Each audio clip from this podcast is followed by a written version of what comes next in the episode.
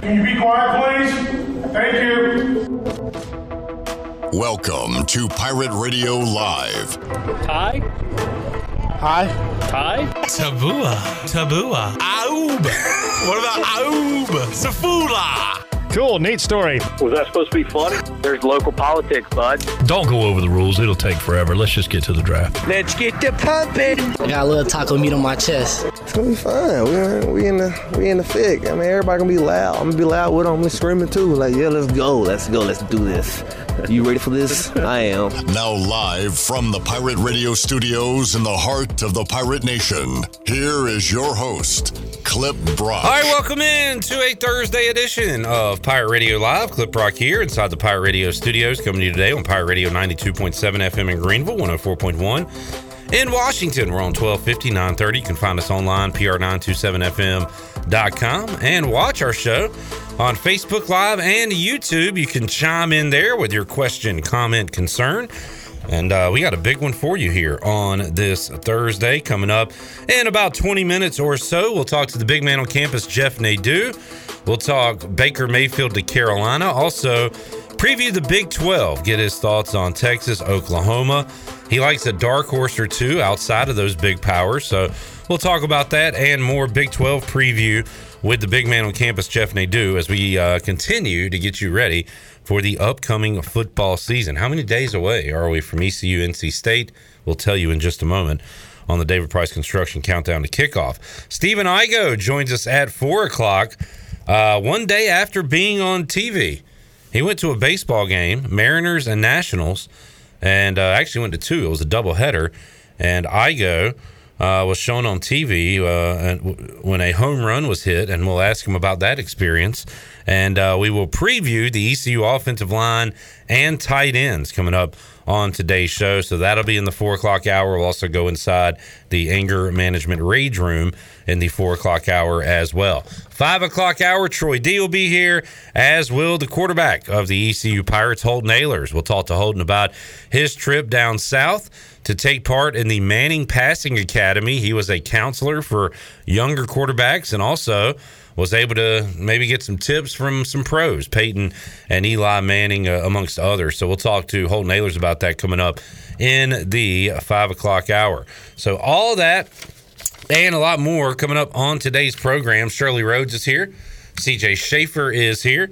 And uh, the Chan man is to my left. Hello, Chandler Honeycutt. What's up, man? How you doing? Quite a bit. Uh, I'm I don't I'm, I'm in a good mood today. Talking football with Nadeau, football with Igo, football with Holton Ahlers. Yes, sir. Football Thursday edition. Missed uh, Pirate Radio Live. Yes, sir. Missed Igo yesterday. Ready to talk offensive line and tight ends today with him. Missed him yesterday because, as you mentioned, he was at a Nationals game. Nationals ain't worth a turd this year. Tell you who uh, it is. I, I Mariners. Still, the Mariners. The Orioles. the Orioles. Which you can hear right here at Pirate Radio. The O's and Mariners cannot lose. Uh, they are both on huge streaks right now. O's win again last night, so they are uh, continue to be red hot, ten in a row for Baltimore. But enough of that baseball stuff.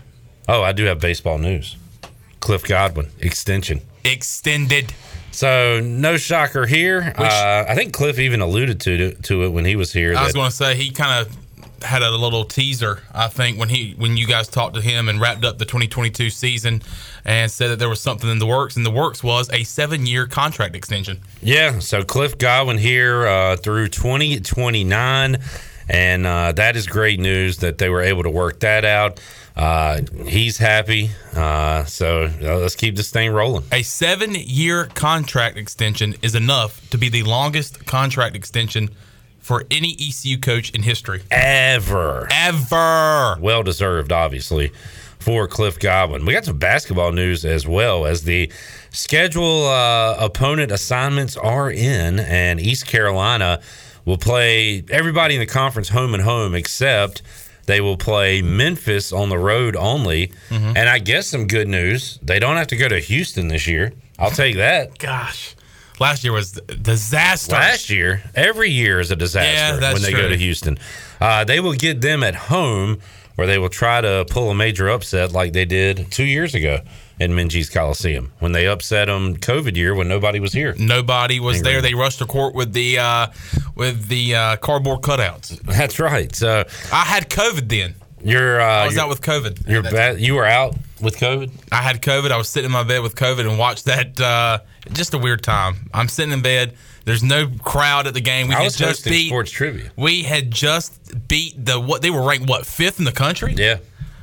So, Kelvin Sampson and the Cougars go down and Minges. All right, so uh, there is your baseball and basketball updates on this Thursday. Before we get into it, let's see if uh, what the folks are saying on Facebook Live. Uh, we've got that circle that's spinning. The circle that's spinning. The circle that's spinning. Yeah, meaning that. Okay, here we go. Robert Matthews says hello. Hello. More on that in a moment. Steve Hill says Clipper. Burgley, uh, uh, Burgley, Burgley, uh, Burgley, Burgley. yeah, Burgley, a Burgley. And uh, Jonathan says, nice lid there, Clip. Uh, it is. Uh, once again, fell out of the sky yesterday. Uh, thanks to the hat gods and the wood ducks gods for uh, sending this one down to me. Why would they do that? I don't know, Brian, but they did. Uh, they did, and I'm happy they did. Um, Shirley, by the way, did I say hey to you? No. Hey, Shirley. Well, you introduced me Okay. at the very beginning. You didn't Um, exactly you say she hey. was here. You didn't say hey. I keep Right. forgetting to say something, and I remember it after every show. I went to my grandmother's, la- I guess last Thursday. It might even been the Thursday before, and then you were off on that Friday. But Right. anyway, she was talking about Shirley Day, Yes. and and she said, um, "I like Shirley. She's always nice when I call there at the station." so.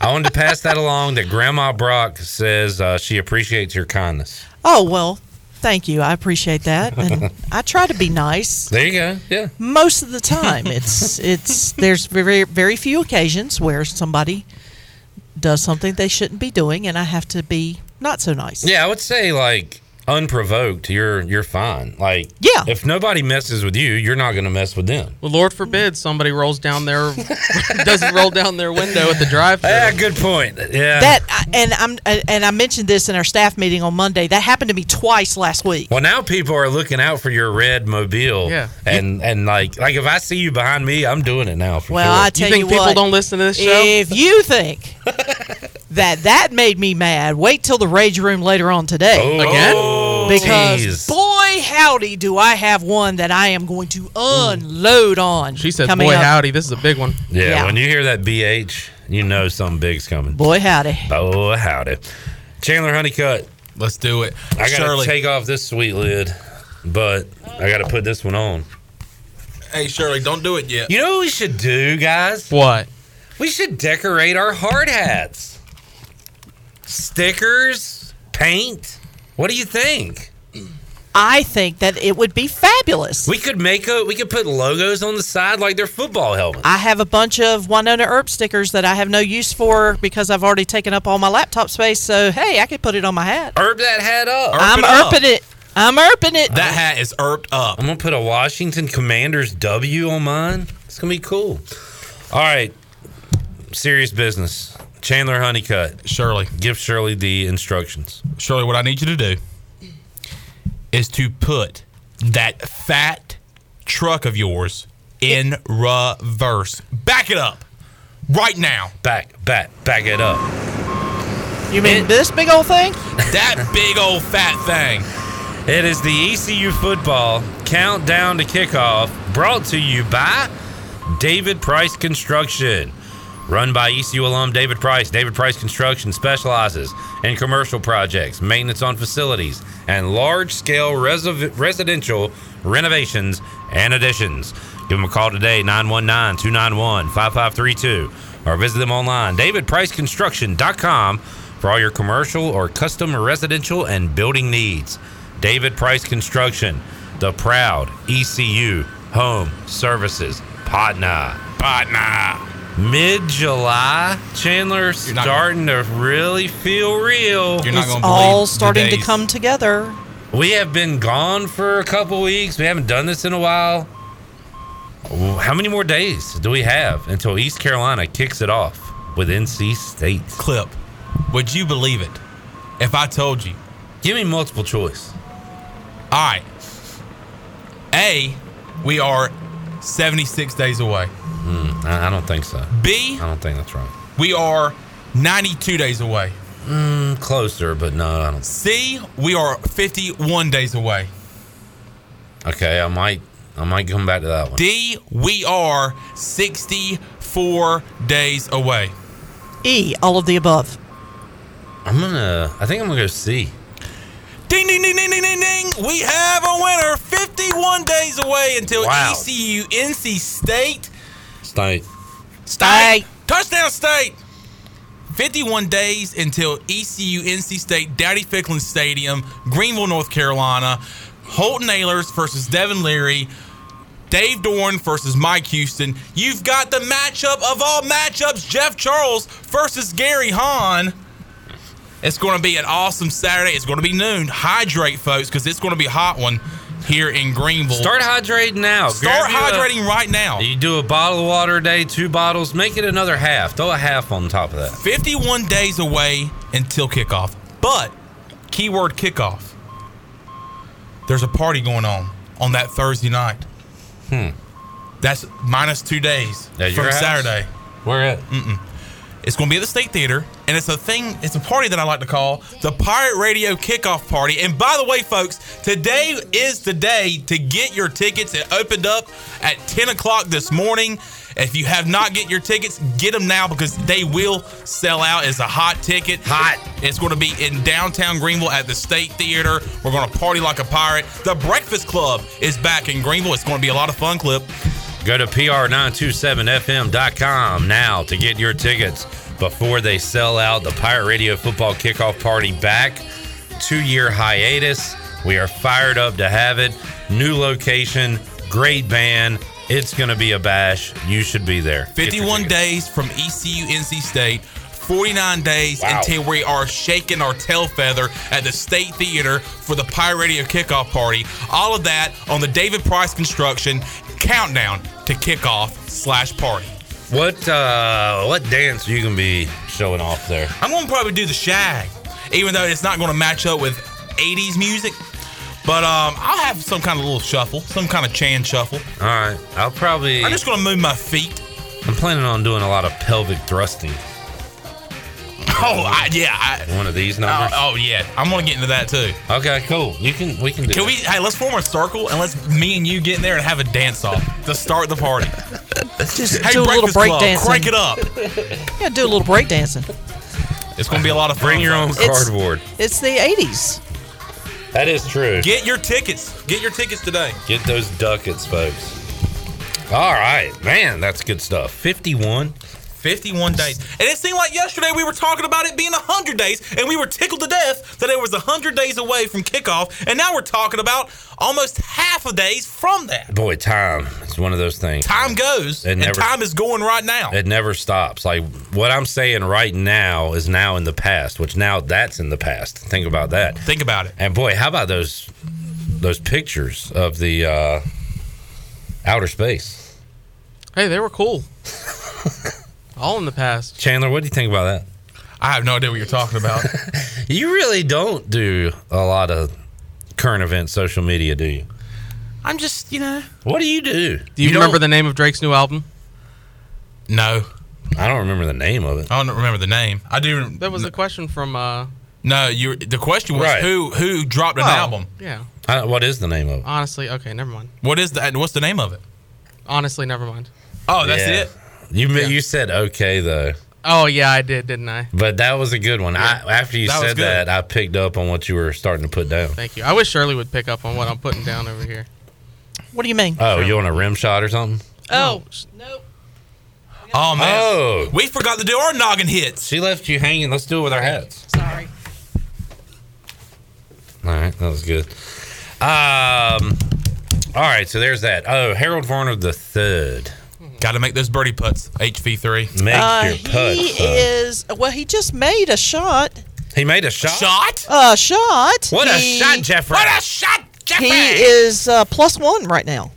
Could be well, worse. that's not good because the last time I checked, he was even. Last time I checked, he was plus he two. has birdied uh, in the last. So he did make a shot.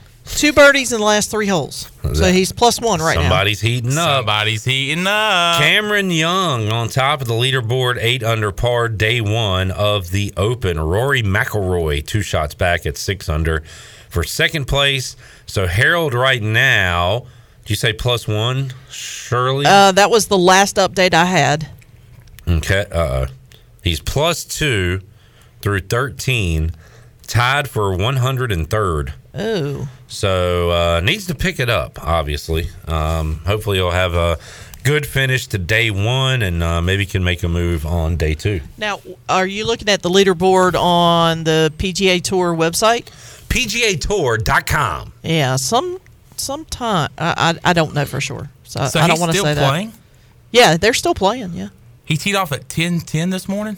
Man, Mm-hmm. that's a long round to golf. It's five hours. Is that right? Didn't they tee off at 10 10 this morning? That uh, Yeah, yeah, no, they were pushed it- back. AM? I think it got pushed back because they were supposed to start at 10:10 and I don't know if they started right on time. Ah, I bet I can go to the Harold Varner III tracker. I wonder if anybody was Well, up. that's the updates I've been following and 3 minutes ago he was at plus 1. That's why I said I wasn't sure if that was the correct score or not. Uh, maybe they haven't updated this hole yet. So yeah, five minutes ago, birdie back to plus one. So he just birdied and now he's moving on to the next hole. Okay. There you go. All right. Nice. Good stuff. All right. Good stuff. Uh, yeah, let me see if I can find when he teed off. Because uh, right now I'm a little teed off. You know what I'm saying? Uh huh. We, we're going to be teed off here in the four o'clock hour when we open up the anger management rage room. That's right, Chandler. I'm going to steal somebody. I saw a, uh, a Stop rage. disrespecting me, bro. Thank you, Penny. I saw a rage on TikTok that I'm going to steal and talk about. A stolen rage? A stolen rage. Yeah. Uh, looks like he was done with hole one at 10:25 a.m. So it is still going. That is that's strange. It's a long, that, and maybe that's a long course. I'm not sure. Uh, it's a weird course, which is it's well known for. But uh, yeah, All right, uh, there is that. So we talked uh, Godwin, Hoops, Harold, and I think that's about it for the rundown. Anybody got anything else before we take a break? Get to the big man on campus, Jeff Nadeau. I don't think so. Let's take a break. Let's crank. Wow, Chandler uh, speaking for everyone here. Oh, did As somebody CJ say was about to something? talk. Well, I don't. He might have been saying no, I'm good, but you just kind of took it yourself. Go, CJ. I'm sorry. There was breaking NBA news. Oh, DeAndre Ayton. Yeah. Tell us. The Indiana Pacers have offered a max contract to DeAndre Ayton, which he has accepted. Uh, and the Phoenix Suns have, I believe, 48 hours To match it. To match it, or he's gone. Okay. Pacers' previous center was Miles, uh, Miles Turner, Turner. who Where is he? Still on the team, I think. But that probably, I guess that means that he's going to be going elsewhere. I would assume so. Or are they about the twin tower? This thing? How many year? How many years has it been that the Hornets have been talking about getting Miles Turner? Yeah, it's been Yeah, it's been many, many years. In fact, I feel like they just they went after Roy Hibbert too. Like every Pacers Yeah. center. Well, we did get Roy Hibbert. yes, mission accomplished. so now we can get Miles Turner and not Miles uh, Bridges. Yeah. I don't even want to say his name right now. I have a question, uh, and I was going to get Spencer Percy on. So the Hornets have money now, right? If they're not going to spend it on Bridges, Do yeah, because they, have- were going to give him the bag. right. Yeah. So now don't they have money to spend elsewhere? You would think. Yeah, that's a, that's a good point.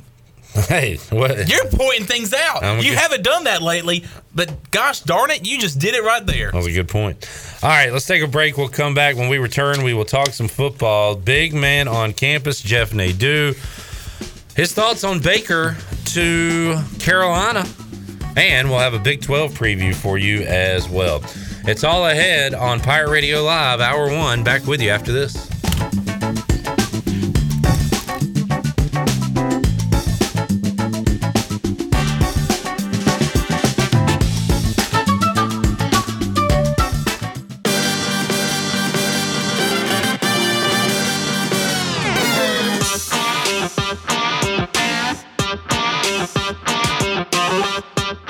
Listening to Hour One of Pirate Radio Live. This hour is brought to you by University PC Care, your local tech support experts for all your personal and business needs. Visit universitypccare.com to learn more today. Now, back to the show. Welcome back. Grab your amigos and head to Chico's for the best Mexican food and fun in Greenville. Come and enjoy favorites like shrimp tacos, steak and chicken fajitas, burritos, enchiladas, ACP, and more.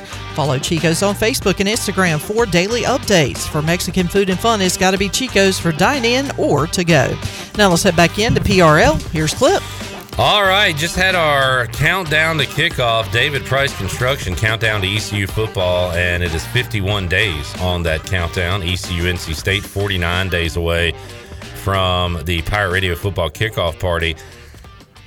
Nothing to get too excited about, but just another sign football's on the way. We're three weeks away from football on TV, the Hall of Fame game. So Mhm. that's coming up on August the 4th. So it is uh, quickly approaching. And you know, it's, it's that time of year where you're so ready for football. The Hall of Fame game, you're not going to know anybody Yeah. in that football game unless you're a fan of a college and that and a, an alumni from your college is playing in that game.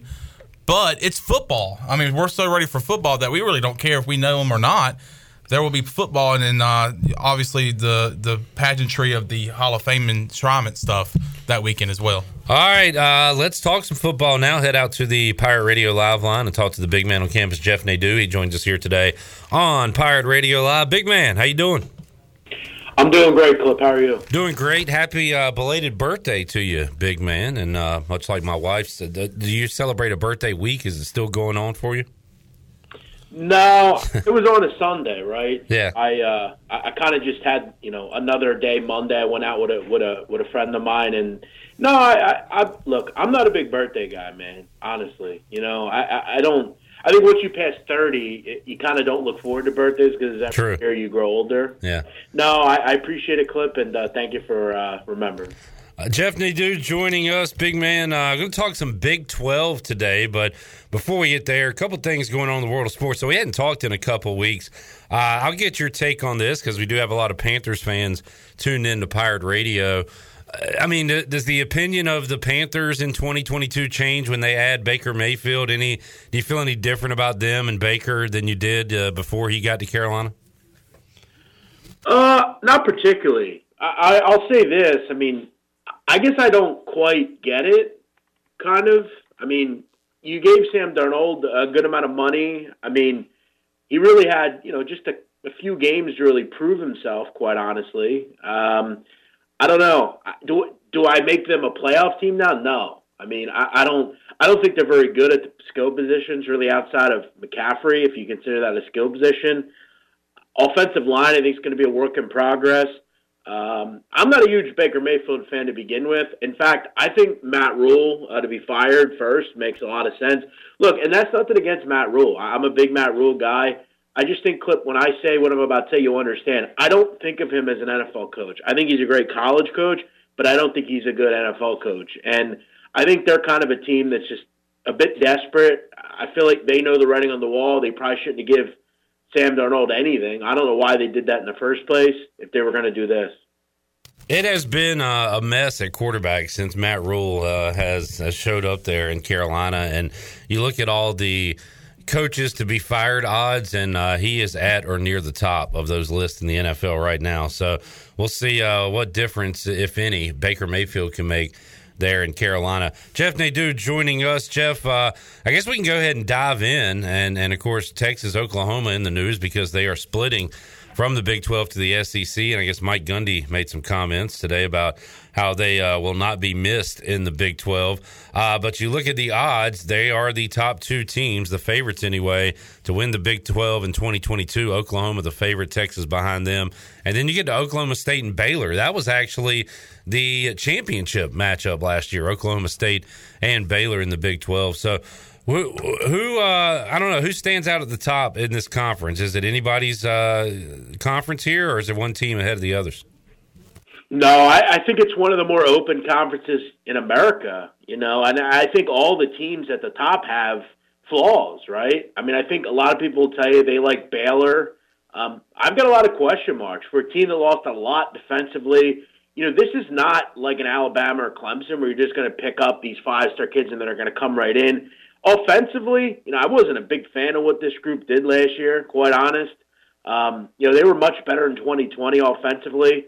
Their quarterback position wasn't good. They lost a lot at receiver. So coming into this year, I'm I've got some question marks about Baylor. As far as Oklahoma, obviously, what do they look like now that Lincoln Riley's gone? They really kind of switched their spots completely. They go from being an elite offensive team who will still probably be pretty good offensively, but now they take on that defensive approach. That's always been the issue with uh, Oklahoma. Can they get stops defensively? Look, if you're going to make me pick a team, um, I'll lean Oklahoma, but I'm not doing it with with I'm doing it with bated breath. I mean, he's a great defensive coach, but you lose Caleb Williams, Spencer Rattler's gone. You know, Dillon Gabriel's a guy I like. I think Yeah. he'll work in that system, but I don't really know. As far as Oklahoma State, I'm never going to pick them to win, but when I look at actual overall teams, I think this team would be the pick that I would make to win this conference. I think Mike Gundy finally breaks through. I think they duplicate what they did last year. You look at there's another year here for Spencer Sanders, a guy that you have to think is going to uh, kind of take his next step. Defensively, I I loved them last year. I thought Yeah. they were very good.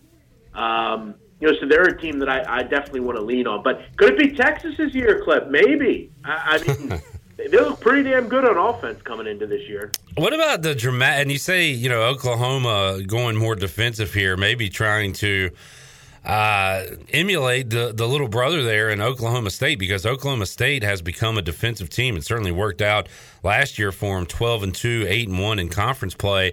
And that was that's a pretty drastic shift from what we remember about early Mike Gundy and flipping it around with all those wide receivers they had uh, there at Oklahoma State with, with Blackmon and others. Uh, but they have kind of done a role reversal. They're they're looking for offense in Stillwater, right? If they can keep up, match their defense, they should be really good. Yeah, they surely are, and it's not going to be easy. I mean, they lost Jaylen Warren, who ran for 1,200 yards last year. They lost Tay Martin, who had over a thousand yards receiving. Um, they've got a couple of retooled on the, on the offensive line, so you know I think they're going to be that team. You know, they're going to play in a lot of you know 23, 21 type of games. You know, that's going to be what their I think ceiling is. Now, if I'm looking at who the best offense here is, look, I don't think it's a question. It's Texas. It's that simple. Bijan Robinson's one of the best backs in the uh, country. Xavier Worthy and, and, and, and those guys are terrific on the edge. Uh, Ewers is obviously a high level guy. You still have Hudson Card there. Um, know, that's going to be an interesting battle. The question for them is always going to be can they get any stops defensively? They gave up 31 points a game last year, over six yards of play. Um, they're a group that, you know, they don't bring much back. I mean, they're going to be a great over team. They were last year, going to be a great one this year. I think if I have a, you know, now I think anyone in this conference that looks into this conference will tell you a team that I bet a lot last year and a team that I really like is Kansas State. I was big on them last year. I like Klieman. I thought he was great at North Dakota State. I like what he's building there as far as culture. I like Skylar Thompson. I like Adrian Martinez as well. I thought he had a lot of potential. I don't think he was properly coached at Nebraska. Um, I, I kind of like what they have there. I'm a big Deuce Vaughn guy at running back, uh, and they bring back a pretty hardy group on the defensive end. To watch out for K State. Is this a Collin Klein type of team? I'm not sure, but I think they could be really impressive. Jeff, there's a dramatic drop off after the top four Oklahoma, Texas, Oklahoma State, Baylor when it comes to the odds and and I don't know, maybe not so when it's on paper if you're you're saying K State could could be a factor this year. But that next level is TCU, Iowa State, West Virginia, K State, and then you get down to, to Texas Tech and Kansas way at the bottom there. So, is there that dramatic of a drop off there? You just kind of said watch out for K State, but outside of the top four, any other teams other than the uh, the team in Manhattan that you like in this conference? Because you look at TCU, you know, life without Gary Patterson and Iowa State, they were the darlings of that 2020 COVID year and didn't really repeat that last year. Absolutely. And, and now, you know, you look at where they are. I mean, Breece Hall's gone, Purdy's gone, Kolar's gone. I mean, they lost a lot of talent. I, I have no interest in them. West Virginia, I think, always interesting. It, it seems like for a long time they have not had a great quarterback. It really seems like since Will Grier. They haven't really had a great quarterback. They may have one. JT Daniels could be a really nice addition there. They bring back all five offensive linemen. Uh, Graham Harrell, as we know, Texas Tech guy, that Mike Leach kind of guy. That could be an interesting offense under Neal Brown because if you know anything about Neal Brown, very defensive. Okay, that's always been a strength for that group. They're always going to give up Neal Brown teams like 21 points a game. If you can get Graham Harrell to produce, they're a team that's very interesting. They bring in a couple of uh, Clemson transfers. They always have good receivers there. That's never a problem. West Virginia is a team that I'm definitely going to be looking at from an ATS standpoint. There was a few years ago clip where I was back at Washington State a lot in the Pac-12. They were always eight, nine point dogs in every game, and they were competing. They were winning certain games. I think West Virginia is going to be a really tough out. It's very hard to go to uh, Morgantown and win. As far as TCU, look, what do we know about Sonny Dykes? Okay, we saw him at SMU. You know about him. Yeah. He's going to have great offenses, and he's never going to get any stops defensively, and he's just going to be, you know, a guy that you know getting to a bowl game is a success. Which is kind of another culture shock, right? When you think TCU, uh, you, you, I don't know. You don't think. I guess in years past they have played in some shootouts, but Gary Patterson, when he would at his best, uh, had solid defenses there. Yeah, they're not going to be that this year. They're going to be a good over team as well. Mean, Sonny's teams are always going to be high scoring. You know, Duggan or Morris, whoever it is, it's going to be a, a nice battle. I feel like Morris can win that battle. He was his uh, quarterback at SMU at one point. I think he should win that battle. As far as defensively, this team was a disaster last year. I mean, disaster. I mean, they couldn't get any stops. I think I saw a stat clip. They had like 30 plays of 40 or more yards they allowed. Um, only got to the quarterback 15 times. That's hard to do uh, in a 12 game season. Just nothing there. Um, I'm really concerned about them defensively. Texas Tech, very similar team. Um, they're going to be a team that will score points. Um, you know, with Zach Kittley, that that offensive coordinator from um, from Houston Baptist. But you know, they add Tim DeRuyter, which is an interesting addition because DeRuyter was really good at Fresno State. He was a good defensive guy over the years. So I don't know if they make any kind of uh, upticks defensively. And then you have Kansas, who I think the question for them every year is can they win three games? And I was posed this question uh, about a win total involving Kansas. And I'm looking at this schedule. Yeah. I'm seeing, I think the win total is three and a half. I'm looking at this win total and saying, I don't know how they get anywhere near three wins. I mean, a Tennessee Tech's an automatic, but I mean, Duke's probably an automatic, maybe, but outside of that, they're a dog in every game. They're a significant dog in every game. They're out of conference. They got to go play Houston. That's not easy. Um, they're they're a significant favorite against every team in this conference. I, I think under three and a half. If that's a play, uh, it's a play I made. I'm all in on that one. Looking ahead uh, at the Big 12 with the big man on campus, Jeff Nadeau. And Jeff, uh, looking at the schedule, uh, not much going on week one in the Big 12, although maybe maybe the best matchup, uh, especially for the locals in Morgantown and Pittsburgh. It'll be the backyard brawl. That'll be going on September 1st, Thursday night, during our uh, Pirate Radio football kickoff party. So looking forward to that. And then week two, Jeff, you got some good matchups with Houston, Texas Tech.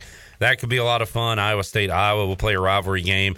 But Alabama at Texas, uh, week two, that's noon. That is in Austin. And I don't know, what's. Uh, What's the line on that, Jeff? Do you give Texas a fighting chance against the Crimson Tide week two in that showdown? Uh, no, not particularly. I, I, you know what reminds me of Clip last year? I remember a game very early in the season. I think it might have been even week one uh, where Miami played Alabama. Yeah, and we heard all about how well you know Miami might hang around here. Uh, as far as uh, look, I'll I'll give you both lines. I would put Pittsburgh at like five five and a half against West Virginia. Uh, as far as Alabama, I, I don't know, 16 and a half. Yeah, right. So that that's kind of you know that's kind of where I go with. It. I mean, I I'm not putting that under two touchdowns. I'm just not.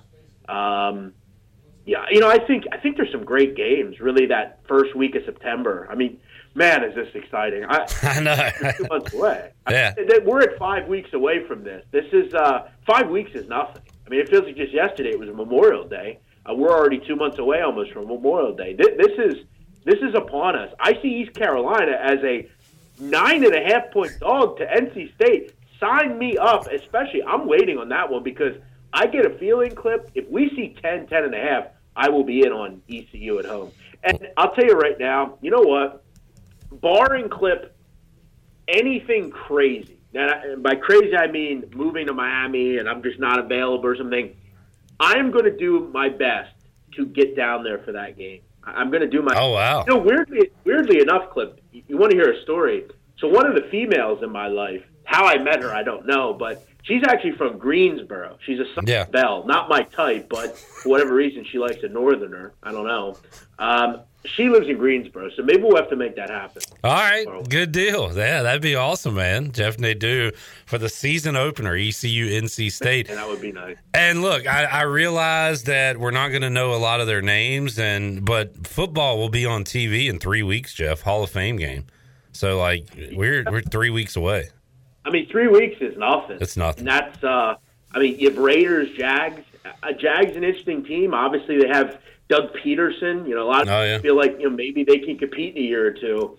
Uh, Raiders, obviously, they have some some you know some stars, and and Derek Carr kind of had a had a good season last season. So yeah, it- it's football. You know, it, it remember that COVID year clip where we had like uh, Central Arkansas against Austin Peay. Jacksonville State or something. Austin Peay. I remember it well. Yes. Yeah.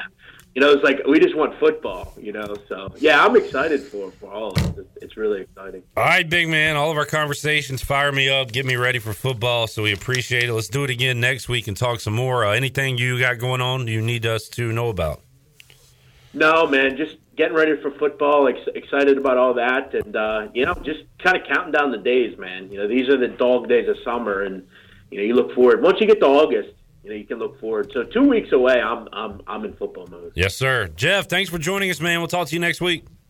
All right, thanks, Clip. Appreciate it, big man. Jeff Nadeau joining us. Jonathan says uh, Jeff Nadeau on the fifth quarter call in show so he can shut down people right and left with his northern ways.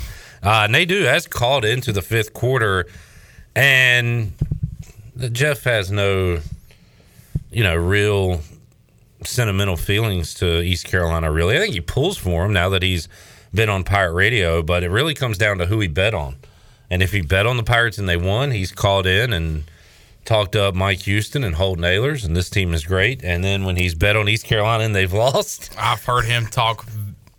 he'll trash mad trash Ahlers about the He'll trash Mike Houston. He'll trash the program. And in baseball right now, he hates the Yankees. He said the Yankees. I mean, and as there, a lot of people know, the Yankees probably one of the hottest teams in baseball.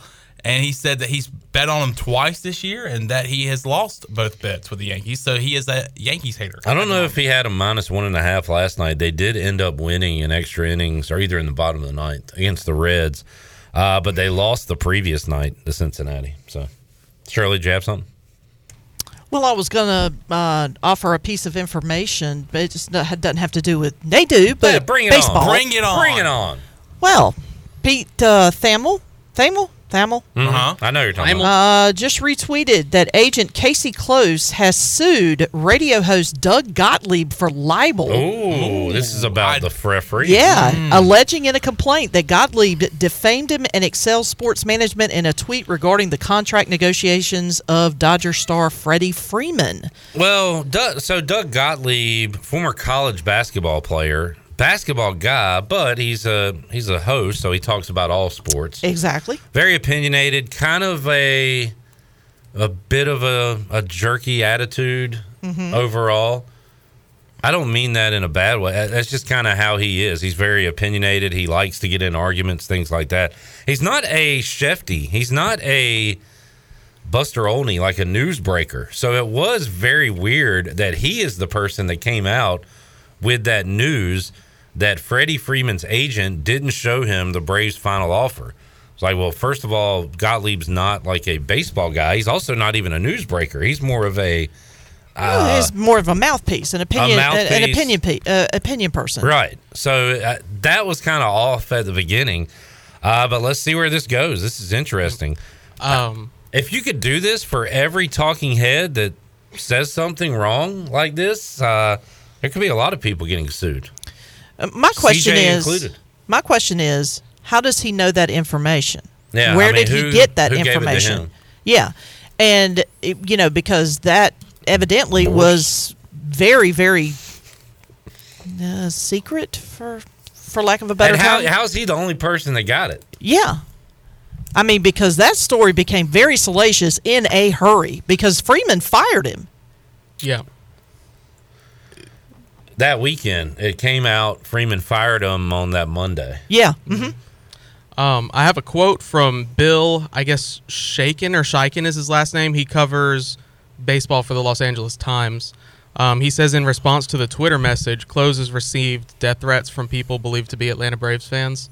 So that was Who one of the- received death threats? The agent guy? Yeah, The agent yes. guy, yeah. Don't send death threats. Yeah, that's Braves. I mean, that's a little much. I mean, Nobody. I, he was. I mean, there was no question he was. He was loved in Atlanta, and Freddie Freeman wanted to stay. The Braves fans wanted him to stay. Um, now, if this story is true, eh, that's not a very good move by his agent. I mean, that was a.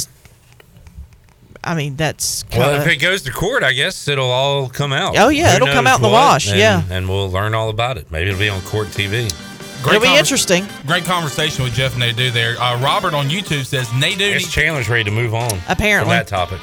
Well, she had the brake bumper come on. All right. But Robert on YouTube says Nadeau needs to get down here for the NCSU game, and he says must make the Thursday night kickoff party. How c- could you imagine a, a big man on campus a, At the a- a Jeff party. Nadeau at the State Theater for the Pirate Radio kickoff party? The Duke the Do. Get your tickets now. PR927FM.com. Get them before they sell out. Just $10. You can get them now. Went on sale 10 a.m. this morning. So get them while they're hot. Take a time out, come back, wrap up hour number one of Pirate Radio Live after this.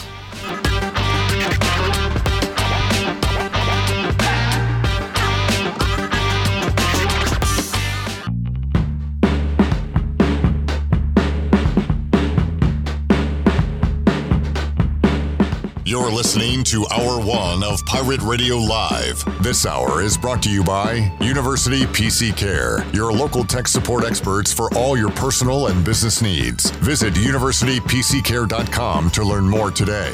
Now, back to the show. Welcome back. University PC Care has been Pirate Nation's go to IT expert since 2006, and they are the local tech support experts for any of your business needs.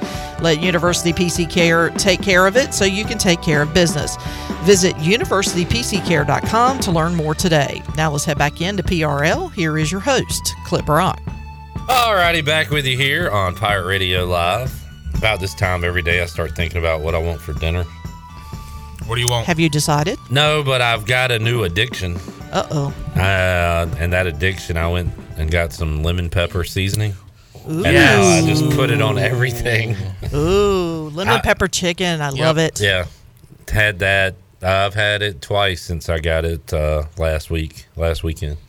So um, I'll probably like eat it so much that I'll be sick of it. I tend to do that quite a bit. But until you get sick of it, it's a great time. Good stuff. So, why am I telling y'all? I don't know. Just popped in my brain.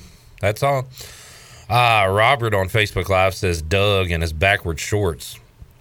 And uh, Chandler, you were asking me what that reference is to. He checked in a basketball game with his shorts on backwards. Uh, unfortunately for Doug Gottlieb, he is most known for when he was at Notre Dame and he stole a classmate's credit card and used it uh, for multiple pur- uh, purchases. He then went on to Oklahoma State. State. State. So there is the uh, the Doug Gottlieb story for those. So Doug Gottlieb is being sued by the agent of Freddie Freeman. So Former agent, right? Former agent. Former. You are correct. How about the O's? How about them? Ten in a row. 10 wins in a row for Balmer. And I saw um, Mark Brown, CamdenChat.com, had this number. Let me pull it up uh, from last night. And Mark said that Baltimore last year was 45 and 94. When they got to 45 wins, they had 94 losses. This year, they are 45 and 44. They would have to go on a 50 game losing streak to match their record from a year ago. So, uh, pretty impressive stuff right now for Baltimore. We got O's baseball coming your way, I believe, on Friday. I think they're off tonight.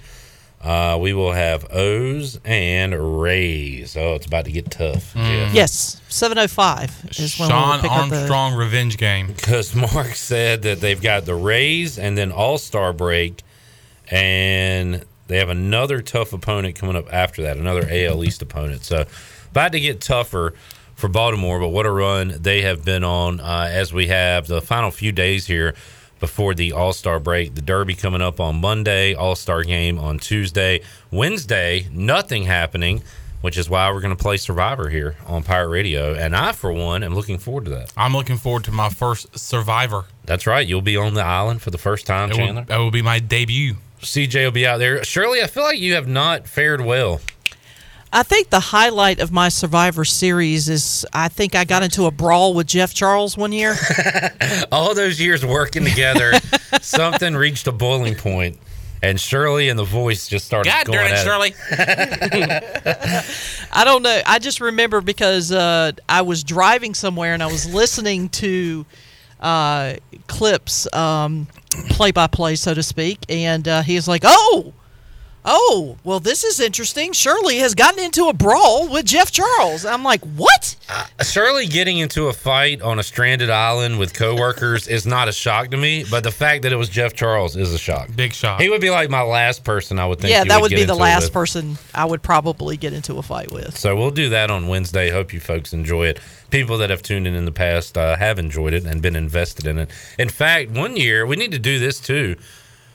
For our booty bag that day, Shirley, we'll have people chime in on Facebook, Twitter, YouTube. We'll have at the beginning of the show who's going to win. Okay. And then whoever wins the game at the end, if you selected that person and say four people selected the same person, we'll do a draw from those Oh, names cool. Okay, yeah, to win the prize that day. Okay. Like We've that. done that in the past, so we'll uh, we'll do that again. Um, Mike P on Facebook says more like Doug got sued. You know what I like about Mike? He's a lot like myself. You just throw it He out. He takes there. risks. Yeah. But look, he hardly misses. Mike would P. that? The P. The Mike P. The P stands for punchline. That's pretty good, Chandler. It's not bad at all. You look a little salty. Uh, Deion Johnson says, "Damn, not Jeff Charles." Is that former Pirate great Dion Johnson chiming in? That's right. Shirley and the voice got on. And for those that aren't following along, this is a simulated game. Mm-hmm. So all I control is putting in the oh. people's names and the tribes, and then the simulator runs the game itself. So I didn't pick Shirley to get in a fight with Jeff Charles. That just happened. And if mm-hmm. it happens, it's our job to talk about it and describe why it happened and what the fight was about and and all that. So- I honestly don't remember what the fight was about. I just remember I evidently and who got won in- the fight? Yeah, I don't remember who won the fight either. But I mean, you know, Jeff does lift a lot of weights, and he could probably take me down. I Remember that for this uh, next Wednesday, Shirley. Does that rivalry carry over? Like, are you all cool now, or will we see another fight? We'll see. Oh, yeah. we'll see. We'll, see. We'll see. I can't stand Shirley Rhodes. We'll find out why after, After this. that, Shirley Rhodes, the Easter North Carolina legend. We're gonna talk tight ends, O line with Igo coming up in a moment. Um, we got a lot to do in hour two. Will so- he be here? Spo to be? Oh, Spo to be? Can't wait Uh, to talk about the uh, the Nats game and him almost or Ronnie getting killed, almost getting killed. I'm not going to ask you your favorite tight end because we talked about it yesterday, and it's going to be the same as mine. And Yes. I want to say it before you. Okay, that's fine. Unless you just decide to blurt it out now, which is your right to do. I would be upset if you did it, but you can do it. Stephen Baggett, That is not true. stick up his suit. Zico Basu's my favorite running back. Uh, CJ, who's your all-time favorite ECU tight end? Clip, look left. We've got a creepy eye go in the window. Who's your favorite? We got any? We got need to any add tight that to the ends that song. came from Havelock. No, trying but we had a New Bern Bear I'm about to talk about in a moment. Mm-hmm. They used to roll up on Havelock. I want to talk about them. You did ask a question about somebody who rolled up on Havelock. How last about you night. answer my question? I don't have an answer. I don't know. Do you not like tight ends? I like the tight ends we have now. Shirley, who's your favorite all-time ECU tight end? My God, I don't think he just. Slim 80. Slim eighty. I don't know if he. Uh, Mr. Bryce Do you Williams? even know anybody? I don't know enough to give you a good answer. Which is why I said I don't know. You could say Bryce Williams. Well, But- I but feel he like that didn't. was a cop out answer. Oh, Of course he's- Now you're saying Oh, Charlie gave a cop yeah. out answer. Cop out answer. Oh! Uh oh. I'm like, throw it to Bryce. He's tall. Me Just and- throw it to him. Me and Shirley are gonna have a fight on Dang. Wednesday. I like uh, I, I, how Bryce plays the five second game, and just uh, the stuff he says is funny. Dang. Shirley. It's time to do some biology. All right, my favorite is who's my favorite Chandler? Well, I'm gonna tell you this: we don't like drinking and driving here at Pirate Radio. Everybody needs a DD, and we had one in the late 2000s. Devon Drew. Man, he should have stuck around when Rob Kass was quarterback. Oh my goodness! Wow, I didn't. I just had to. That. Devon Drew, Good my gracious. all-time favorite You went East there. Carolina tight end. uh, he was a playmaker. DD. Loved, loved uh, Devon Drew over the middle, catch and run. He was a big guy. cup of coffee with the Ravens. Sure did. Yep. Um, who is your all-time favorite tight end? Scott Richards says Robert Matthews. We will talk current tight ends, O line, and uh, guys from the past as well when we return on Pirate Radio Live. Stephen Igo, Hoist the Color, is going to join us after these words.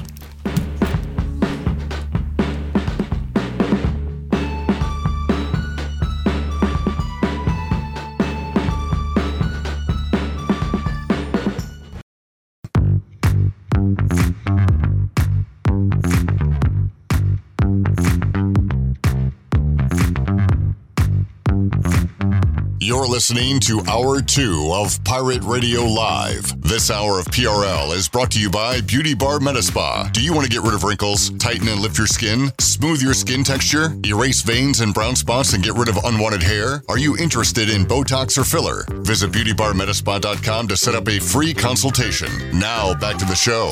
Welcome back. UBE has, is a, or has been rather, an ECU tradition for over 50 years. You can shop online anytime at pirateware.com. UBE has the biggest and best selection of ECU sportswear and accessories for pirates of all ages. Every day is game day at UBE. And as we head back into the show clip, I got a little trivia for you.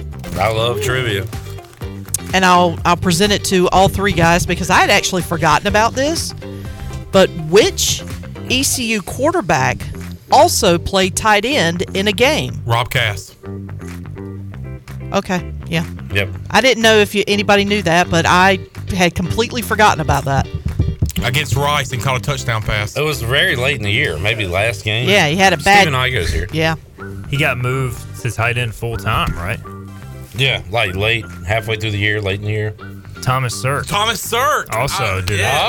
Oh, Oh, so he was not the only one Yeah. that did that. Okay. well done. Uh, did was Kass a holder at one point too? That was all Joe Sloan, baby. Okay. Yeah. Well, yeah, Chandler would know. Heard uh, Ben Mintz from Barstool talking about Joe. Joe Sloan. What'd he say, Chandler? They were talking about LSU. Jo- He was like, "What'd he say?" I don't know. I just wanted you to do an impression. Oh, and Joe Sloan, man, he knows what he's doing down there at LSU, and he- we're actually good buddies. Joe Sloan sent me a message. that hurt. You know how I go during Excuse me, I coughed. how during delays, uh, everybody and their mama will send you messages. When's this game gonna be played?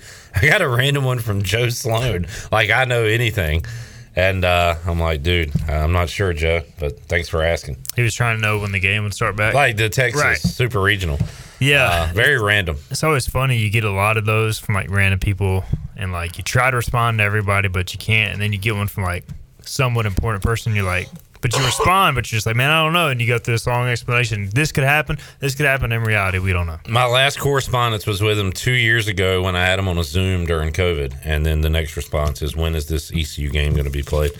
Uh, Steve-O, welcome back. Um, hey, how'd uh, your TV appearance go last night? I'll tell you what, man. Since the last time I was on the show, I've been at Petco Park in San Diego and saw the Mariners win there. The Mariners have not lost since, so I decided to go up to DC, which we had previously planned, and saw them in DC doubleheader yesterday. And it was uh okay. So we we were sitting basically front row of the outfield seats in right field. Wasn't very packed. I No, noticed. no, there's nobody there. I mean, it, that wasn't even the original game because they had to switch around. The doubleheader It was just supposed to be an afternoon game that day, so it was empty. The Nationals are terrible, no fan support, and we all went through a scenario pre-game. We're like, we're in prime home run territory. If they hit a ball to us, like, are we going to try and catch it?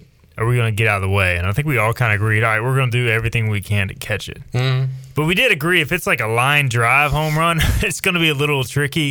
If it's a fly ball, you know, like wall scraper, that's a little easier. Well, Jesse Winker comes up right before that bat. I'm like, this dude's good candidate to hit it right here. Sure enough, on a line. Yeah, drilled it.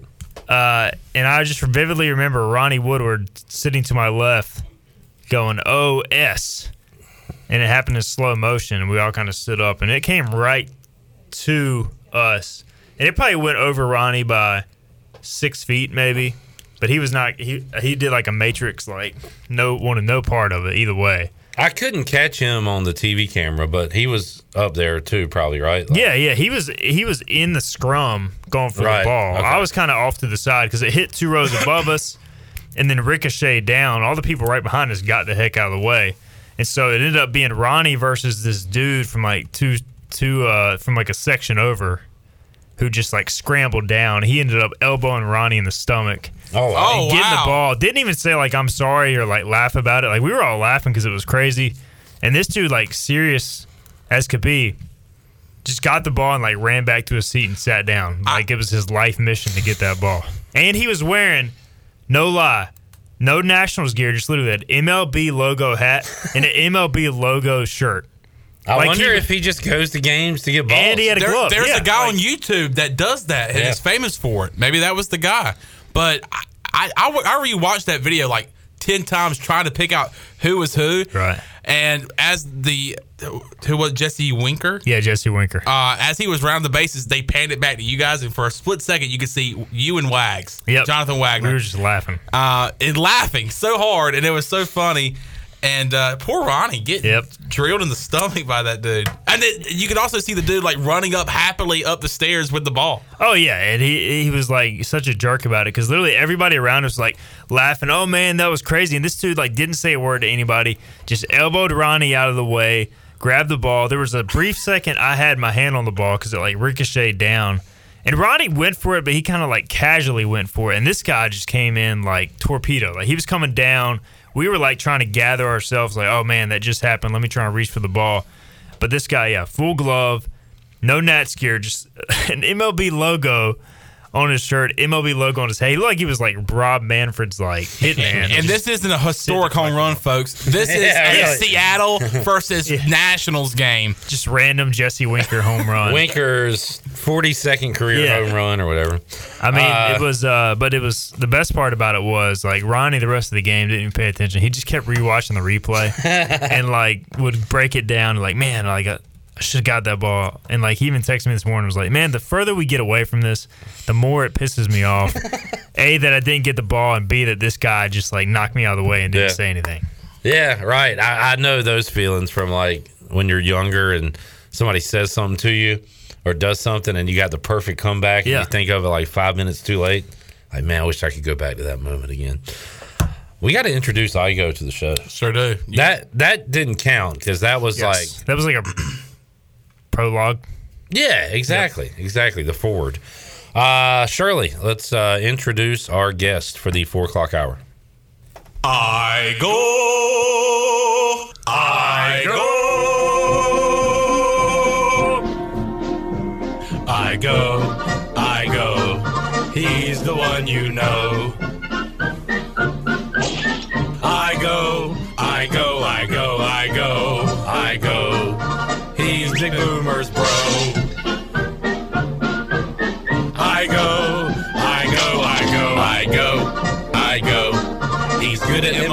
Show.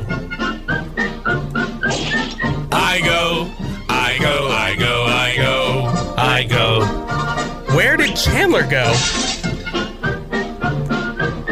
I go, I go, I go, I go, I go. I'm sitting right here, bro. I go, I go, I go, I go, I go. This song continues to grow. Dun, dun, dun, dun, dun. I go, I go, I go, I go, I go. Can we just get back to the show? I go, I go, I go, I go, I go.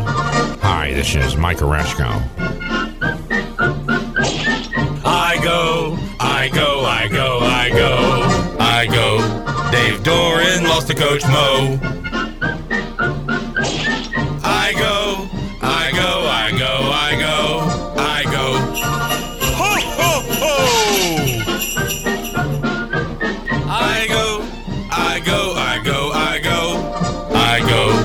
Should have Corey Glore saying hello. I go, I go, I go, I go, I go. Hello. I go, I go, I go, I go. All right, there it is. Song Nicely is updated. done. And I'm surprised you guys actually fulfilled uh, two week uh, two week absence. Two weeks, two new lines to the song. Uh, Mike says, please make the I Go song long enough to take up an entire segment. Well, I I mean, mean, it is on the way. we're The- doing it every week. The song is at two minutes and what, 11 seconds now? It- It's crazy that you say it just feels so much longer. Yeah, I mean, because we're just sitting here. We and for us, like we've already heard. At least I've already heard all the lines leading up to the latest line. You guys have already heard every single line. You know, the only people that are probably entertained are those that are getting in their car for the first time. Like, what am I listening to? And it's funny because whenever we were like, all right, play the song, we take our headphones off. I'm thinking that there's like a graphic up here, and then I look up, we're sitting here having a full on conversation. Is giving more details on home run gate from last night.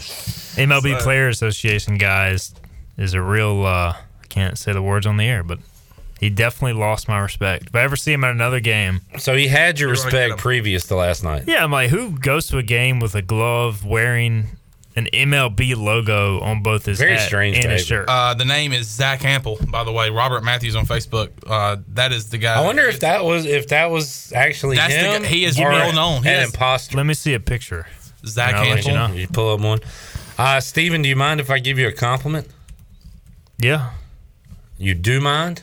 Or give me the compliment, please. Uh, no way. No. No, no. way. But got- he is wearing the hat. But He is wearing the hat. all these baseballs. How at long ago were those pictures? Because he had like some facial hair going now. Uh, Steven, I want to give you a compliment. We'll I up the break. really enjoyed, and I'm looking up to see what it's called officially. Coach Speak on Oh, Voice the to Colors. recruiting segments, yeah. So you talked about an ECU commit with their coach, which sometimes I would say maybe even majority of the time, the coach will give you more and better answers than the actual recruit. uh, Yeah. the actual recruit will. So, but um, your latest one, the commit was DJ Johnson. Who was the coach? Do you recall? Uh, Nikita Battle, I believe is his name. Uh, he actually just got the job at Dutchtown. He was at a different high school in Atlanta. Um, but couldn't speak more highly of, of DJ Johnson and just kind of his personality taking over that program. You know, his commitment to really busting it in every drill. Um, he just sounds like a gamer. And, you know, he's one of two guys who in this class that are sons of former NFL players. Um, Who's his pops? Dwight Johnson, like a defensive line, lineman. Interesting. And then the other, and then his uncle was actually Derrick Johnson. You know, former Chiefs The Derrick. Johnson? Yeah, Hall of Famer Derrick Johnson? not that one. The other Chiefs linebacker. Oh, that's Derrick Thomas. yeah, yeah. Derrick Johnson. He was also a good he was player. really good. Yeah, he was a Pro Bowler. Yeah. Oh, wow. So that's his uncle, and then Dwight Johnson was his father. So good bloodlines there. He went to Texas, didn't he? The other one, uh, Kieran Davis, is the son. Yeah, he did. Uh, is the son of Charles Grant, who was a first round pick by the Saints, won a Super Bowl Hmm. with the Saints, defensive lineman. So you got some good bloodlines. I mean, I think anytime you get the son of an NFL player, like they just they're they're usually mature. Uh, obviously, they they kind of have that natural talent and athleticism. Remember Zay came, and this is not like this is credit to Zay too, but also because of his NFL background, and he came in running like NFL routes as a freshman. Like he just knew what to do. He belonged out there. It's the same thing with Blake Proehl. Like Yeah, exactly. Good point. late bloomer in high school, but just like knew knew the game. knew what he was doing, so he got the most out of his uh, athleticism. We're talking tight ends, O line today. Did I see Igoe that ECU's after or landed another tight end for the They future? landed a tight end for the future. For what's what year? Uh, 23. 23. They have Antonio Ferguson out of Apopka, Florida. You know, really good blocking film. I think he only caught a couple balls last year, so he's kind of a bigger tight end. And they don't really feature him a lot in the offense, but he's got good athleticism, good size. So, uh, had some pretty good offers down in Florida. Solid prospect. They also, interestingly enough, have a guy from Germany who's coming in kind of as a project for this season as a true freshman. His name is Max Lunch. Lunch? Yeah, so it's spelled L A N Z S T C H or something Oh, like wow. that. Okay. But I asked him, I was like, how do you pronounce your last name? He's like, it's lunch. like like lunch, Lunch. like Lunch. breakfast, lunch, and dinner. so, uh, yeah, he was He's really from cool. Germany or Australia? Yeah. My impressions suck. Everybody sounds like they're from Australia. Lunch. I'm no. Lunch! I'm no uh, Chandler, and so um, he came over from Germany in the pandemic and played ball in Georgia, and now was at uh, is on his way to East Carolina. Chandler, uh, can you do a real quick Camp Connors with Max Lunch? We're here with Max Lunch, and we're going to do some box jumps. And Max has got a good body and good size. We're going to try to get him up to about 250 and uh, ready to go. I feel like you're good. You're, he's pretty good. He is good. He's good. Pretty I also good. like Were you doing like- the hands? Yeah. I like that he like he's he gets like in his Jeff Connors position. That's pretty We're here good. with Steven Igoe. That just started two days ago. Yeah. And It's so solid, he's man. uh, he's getting it I down. remember, I uh, miss Cam Connors, man. I enjoyed those segments. Chandler said he watched every one of them. He week. was like, me and my dad would watch these every week, man. like it was his favorite TV show. Mm-hmm. Cam Connors from the Ruff McNeill show. Uh tight ends, all time favorite. I go. It's like all time, any team or East Carolina. Let's start with East Carolina. But that's a good point. Start thinking. Start thinking. CJ, if you can't give me a Steelers tight end you like, you're you're fired. Uh, he's gonna say Heath Miller, but um, he's got something to say. It- Heath Miller? No, yeah. Is that a problem? You're doing good. No, I mean, yeah, as a as a non Steelers fan, Heath Miller was a boss. Kind of a cop out. Okay, well that was uncalled for. What? So yours isn't gonna be Jordan Reed? Yeah. no. Okay. It's gonna be Chris Cooley, bro. bruh. Chris Cooley, man, washed. Washed? Of course he's washed. he played 20, to 17 years ago. What? Washed. He's a washed. Isn't he a radio announcer now? Washington Washed. he used washed. to be. Remember when he showed his uh, junk accidentally or on purpose? No, I don't remember that. he had like a playbook and there was a picture of it and his junk was hanging out. That's what you remember about Chris Cooley? yeah, that's why he's my favorite. uh, all time favorite ECU tight end is. Um, Would you like to hear some? Uh, My all-time candidates? favorite ECU tight end that did not finish his career was Justin Jones. Yeah. I was going to have him as an honorable mention. Uh, but you know, you you can't be my all-time favorite if you academically flunk out of school. So God, he's listening to this right now. that's fine. Really upset. Um, I mean, it's got to be Devondre. I mean, that's like the only. So you were trying that whole time to think of somebody yes, other than I was Devondre. trying to think of somebody else. Like Zico Pursuit was cool. Like Bryce Williams, probably number two easily. Because I feel like it's either Devondre or Bryce Wood. Does Bryce Zico Williams. Pursuit catch many passes? No, he was uh, he was more of a blocking. He was a proven commodity. Ah, yeah. and he was a running back more than a tight end. Uh, we got Scott Richards from uh, KP, Scott Richards from Robert Matthews. Uh, favorite play from a tight end. Carlester Crumpler Jr. ran down a Virginia Tech player after a turnover. Uh, and that was his favorite play from a tight end. Chased him down 90 yards, tackled him around the goal line. I remember when Carlester Crumpler Jr. scored a touchdown for the Seahawks against the Redskins. Mike Pease, favorite ECU tight end, Max Lunch. uh, who's your favorite NFL tight end, Igoe? Shannon Sharpe. He was Oh, a yeah. boss. I mean, he was. Uh, He's kind of washed now, though. and He could come back and play. And he Washed. and He's actually junk. not. His freaking abs. He took a picture with his shirt off recently. He is incre- like, amazing. Um, Nah, he's awesome. And he talked junk. He was his funny. uh, Patriots call on the sideline was the best. I mean, that I, I could watch that all day. Tell the National Guard we are killing the Patriots. They need help. It was so funny. It was great. Uh, Johnny says Luke Fisher, his all-time favorite ECU tight end. All right, uh, Ryan Jones came on the scene uh, last I, year. I think if Ryan Jones, not to cut you off, but if Ryan Jones has another big year, like he easily enters that conversation. Like all-time great ECU tight ends if he has a big year. Because like who else? Big big year. I mean, All-time great. He had 600 something yards last year. What other ECU tight ends had 600 receiving yards in the season? Hmm. Max Lunch, maybe. Launch. No, I, I hear you. I just feel like so. Last year was his first year. yeah, first year ever playing tight end, and first year at ECU. Yeah, because he I was. mean, I a guess it's tough player. to become an all-time great when you only play two years at a school. Right. But like, I just feel like if he, From a number standpoint, Yeah. you're probably right. statistically speaking, I just don't feel like even in Bryce's last year, what did he have? What do you think he had? Because I'm looking at it. How many did you say Ryan Jones had? I think he had 600 something. Maybe I'm over. Maybe he had 400 something. Might be over. Bryce in his last year, 58 for 583, four touchdowns. And if you ask Bryce, he is pissed about it because he said he should've got have had a lot more. Yeah. Well, he's also being thrown the ball by two non-division one quarterbacks. Yeah, true, true. Um, so yeah, Ryan Jones, and right now, would you say he is Holton Ahlers' favorite target as far as being familiar with him?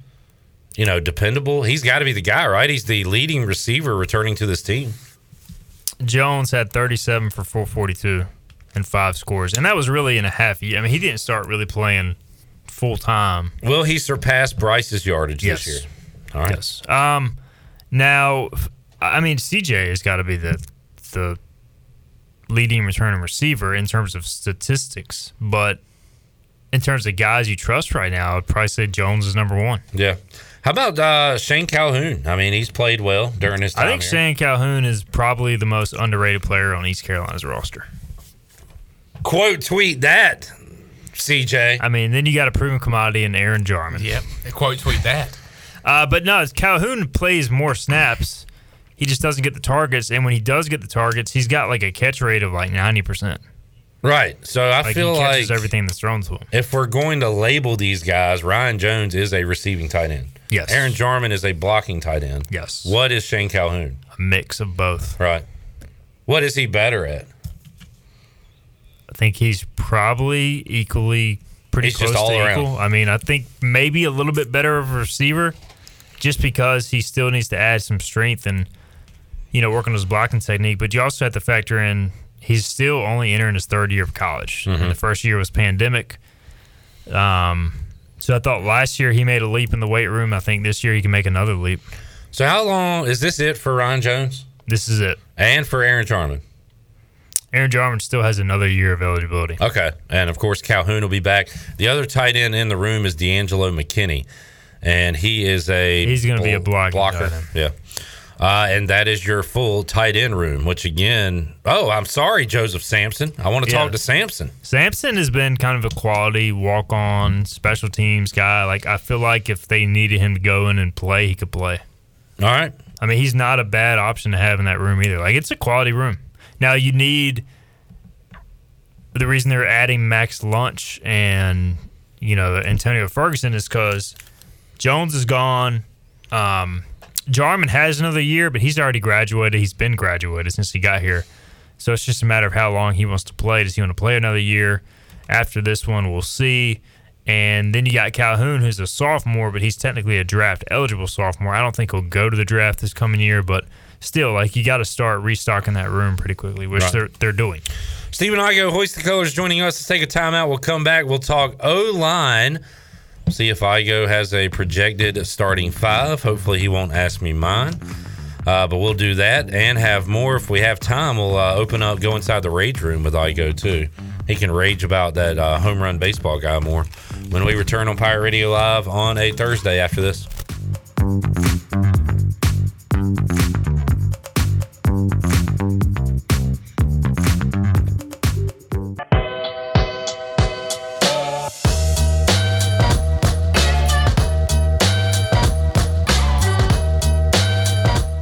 Listening to Hour 2 of Pirate Radio Live. This hour of PRL is brought to you by Beauty Bar Metaspa. Do you want to get rid of wrinkles, tighten and lift your skin, smooth your skin texture, erase veins and brown spots, and get rid of unwanted hair? Are you interested in Botox or filler? Visit beautybarmetaspa.com to set up a free consultation. Now, back to the show. Welcome back. Tommy's Express Car Wash. Come experience the difference at Tommy's. Now open at the corner of Greenville Boulevard and Red Banks Road. Doesn't your car deserve it? Visit Tommy's Express Car Wash today. Now let's head back into Pirate Radio Live. Here is your host, Clip Brock. Back with you, Pirate Radio Live here on a Thursday. Coming up in the uh, third hour of today's program, 5 o'clock. Troy D will be here. And Holton Ahlers will join us. We'll talk about his time at the Manning Passing Academy and uh, talk about his off season as well. And uh, maybe he'll give us some insight on uh, the tight end room and the O line room, which we're talking about right now with Stephen Igoe. I'm looking at last year's participation chart, Stephen. Let's talk about guys who are, were here last year and not uh, back this year. So you've got Sean Bailey, who started and played in uh, many games in his Pirate career, no longer here. Justin Chase started 12 out of 12 games, not here. Fernando Fry started in a lot of games, and he is not not here. Okay, so that's the three big ones you lost. Okay. Uh, Avery Jones has played quite a bit of Pirate football, and he's back for another year. Nishad Strother started in 2, 4, 6, 8, 10 out of 12 games last year. So you've got those two that uh, have played quite a bit, and others who have seen time as well. So Noah Henderson. Noah Henderson is also on this list. He started in 10 out of game. He, he played in 10 games. He started 10 games. So I guess he missed the opener He- and did not play in the next to last game against the Navy. He um he missed the Navy game with like back spasms, and I th- he played in the opener, so I think that thing is wrong. All right. Thank you, ECUPirates.com. Uh, but Because Bailey Malovic got injured on like the second drive of the season. all right, right, right, right, right, right, right, right. Pretty We got- sure Henderson came in right away. We got to talk about that too. Who was injured last year and coming back? So, do you expect Henderson, Jones, and Strother to start this year? I definitely expect Jones and Henderson to start. Strother, I mean, he'll play whether he starts or not. They brought in two guys for the interior offensive line via the portal, Justin Red and Ben Johnson, who are both starting caliber. You got Isaiah Foot, who is really kind of developed into a starting caliber interior lineman. So, I mean, I think they really feel good about five or six guys on the interior offensive line. Like Jones is probably going to start at center, but I think they're going to work Ben Johnson some at center. The Maris transfer, you know, Foot has worked at center some in the past. You know, I think Justin Red probably going to be a starting guard somewhere, um, or at least be in that mix as a FCS All American grad transfer. So, you know, the interior offensive line I think is in really good shape. And Jones is like cemented in center. Yeah, I think so. Okay. I mean, he was there in the spring. All signs indicate, yeah, he'll stay there, and he would be the really the first second time center in the Mike Houston era in terms of like going Wow. into the next year as the center because they used Fry there, and then he moved back to guard. They moved Jones to center. The first year was Brandon Pena. Is from what you know, or you got sources, all you go, and you got them everywhere. Is Bailey Malovic on pace to play week one? Yeah, he's working his way back. He's. Yeah, I don't think he's been. er, Last I'd heard, he was close to being fully cleared. Maybe he has by now, but um, he's been rehabbing, and you know, I know that two or three weeks ago he was weighing like 320 or something like that. So his weight is in a, a good spot because he's got the type of metabolism where once he starts going every day, he's going to drop it. So he's going to lose weight during the season, probably. Yeah, and, and in preseason camp when they're out there, you know, practicing 95 degree heat every day, I mean, you can't keep weight on that time of year. So If he's healthy, he's in a tackle. Who are the other tackle options? You think? So Noah Henderson, I think is going to start if healthy. Okay. You know, he had the back deal last year, but they managed it well. He said in the spring he was as healthy as he's been. Um, you know, your four tackles are going to be Henderson, Bailey Malovic, Walt Stribling, and Parker Moore, the West Virginia transfer. Those are going to be your top guys. And then you can also play Strother at tackle if needed, even though he's more of a, a guard. Hampton Ergel's a guy who's a former walk on or is a walk on who can play tackle or guard. You got a couple of young guys as well who can play tackle, but you know I think you're too deep at tackle. How they end up playing left or right, or you know how that ends up working out, I'm not sure. I, I think Noah will stay at right tackle, but you know Bailey Malovic has worked at right and left in the past. Um, Parker Moore was the starting right tackle at West Virginia. He worked at left and right in the spring. And then Stribling's mainly worked at left tackle in the past. But I mean, it just depends on how they want to line those guys up. How about so ECU was sacked 37 times last year?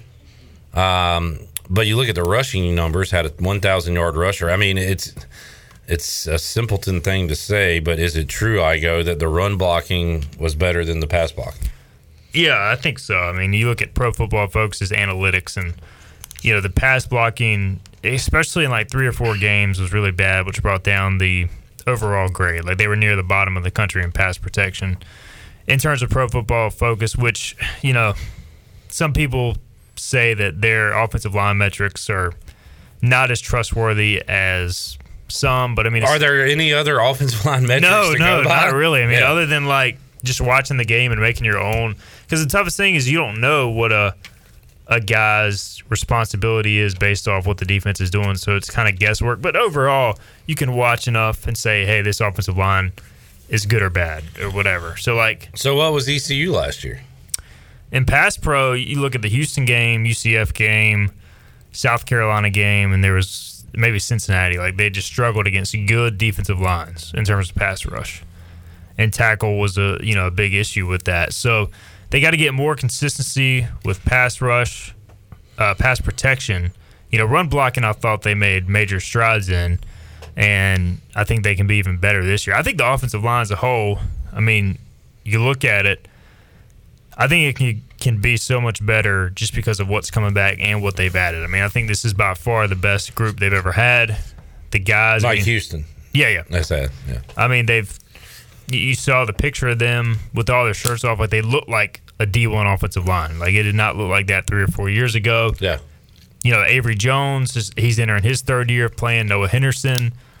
That's a key thing too, playing together Yeah. with each other. Nishad Strother, his third year of playing. Like all these guys, a lot of them have played together. And the guys coming in, Parker Moore, Justin Red, Ben Johnson, they've all played a lot.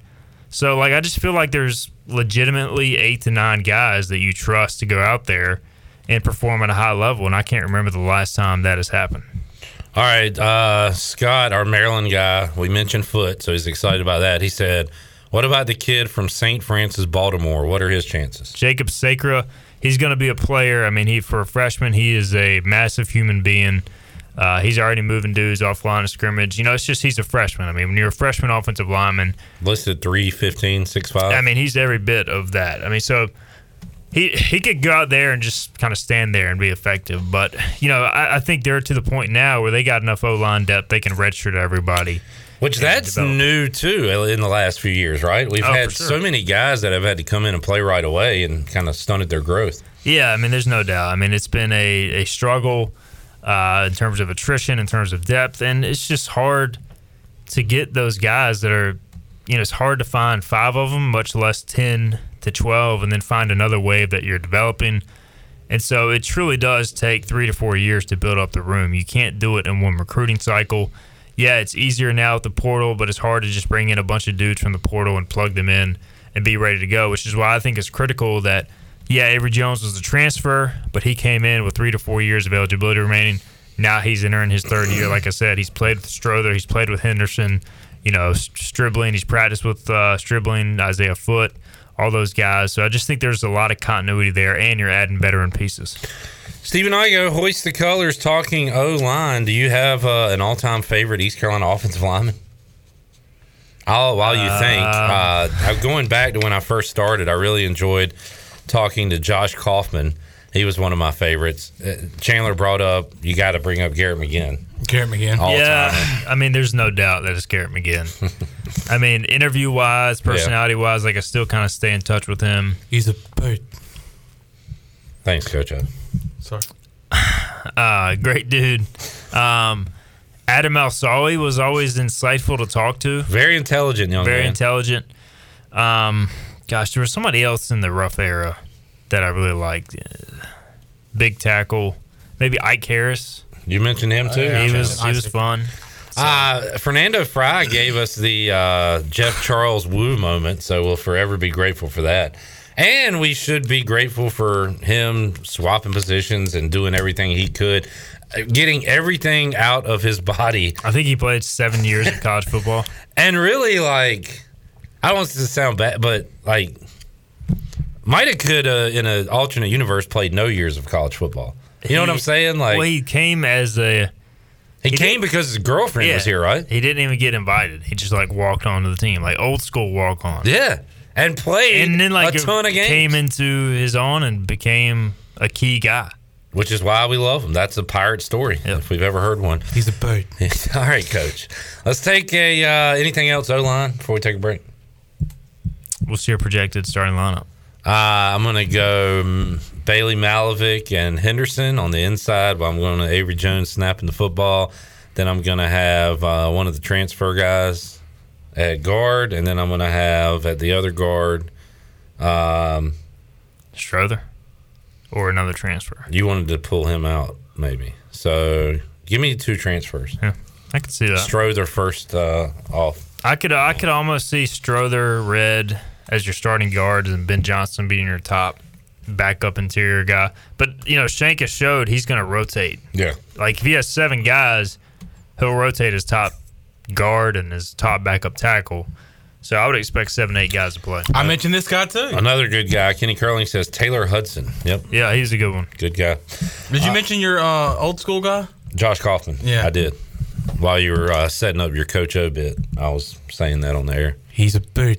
Thanks. Uh, let's take a break. We'll come back. Uh, Igoe, you want to go inside the rage room with us? You don't have to Come on in. participate. I mean, I'll come in. I All just right. got to figure out if I want to participate. I'm gonna hand you a bat and you just beat the crap out of everything. Let's do it. Uh, we'll take a break, come back. More to go. Hour two. Holton Ahlers's coming up hour three of Pirate Radio Live. We're back after this.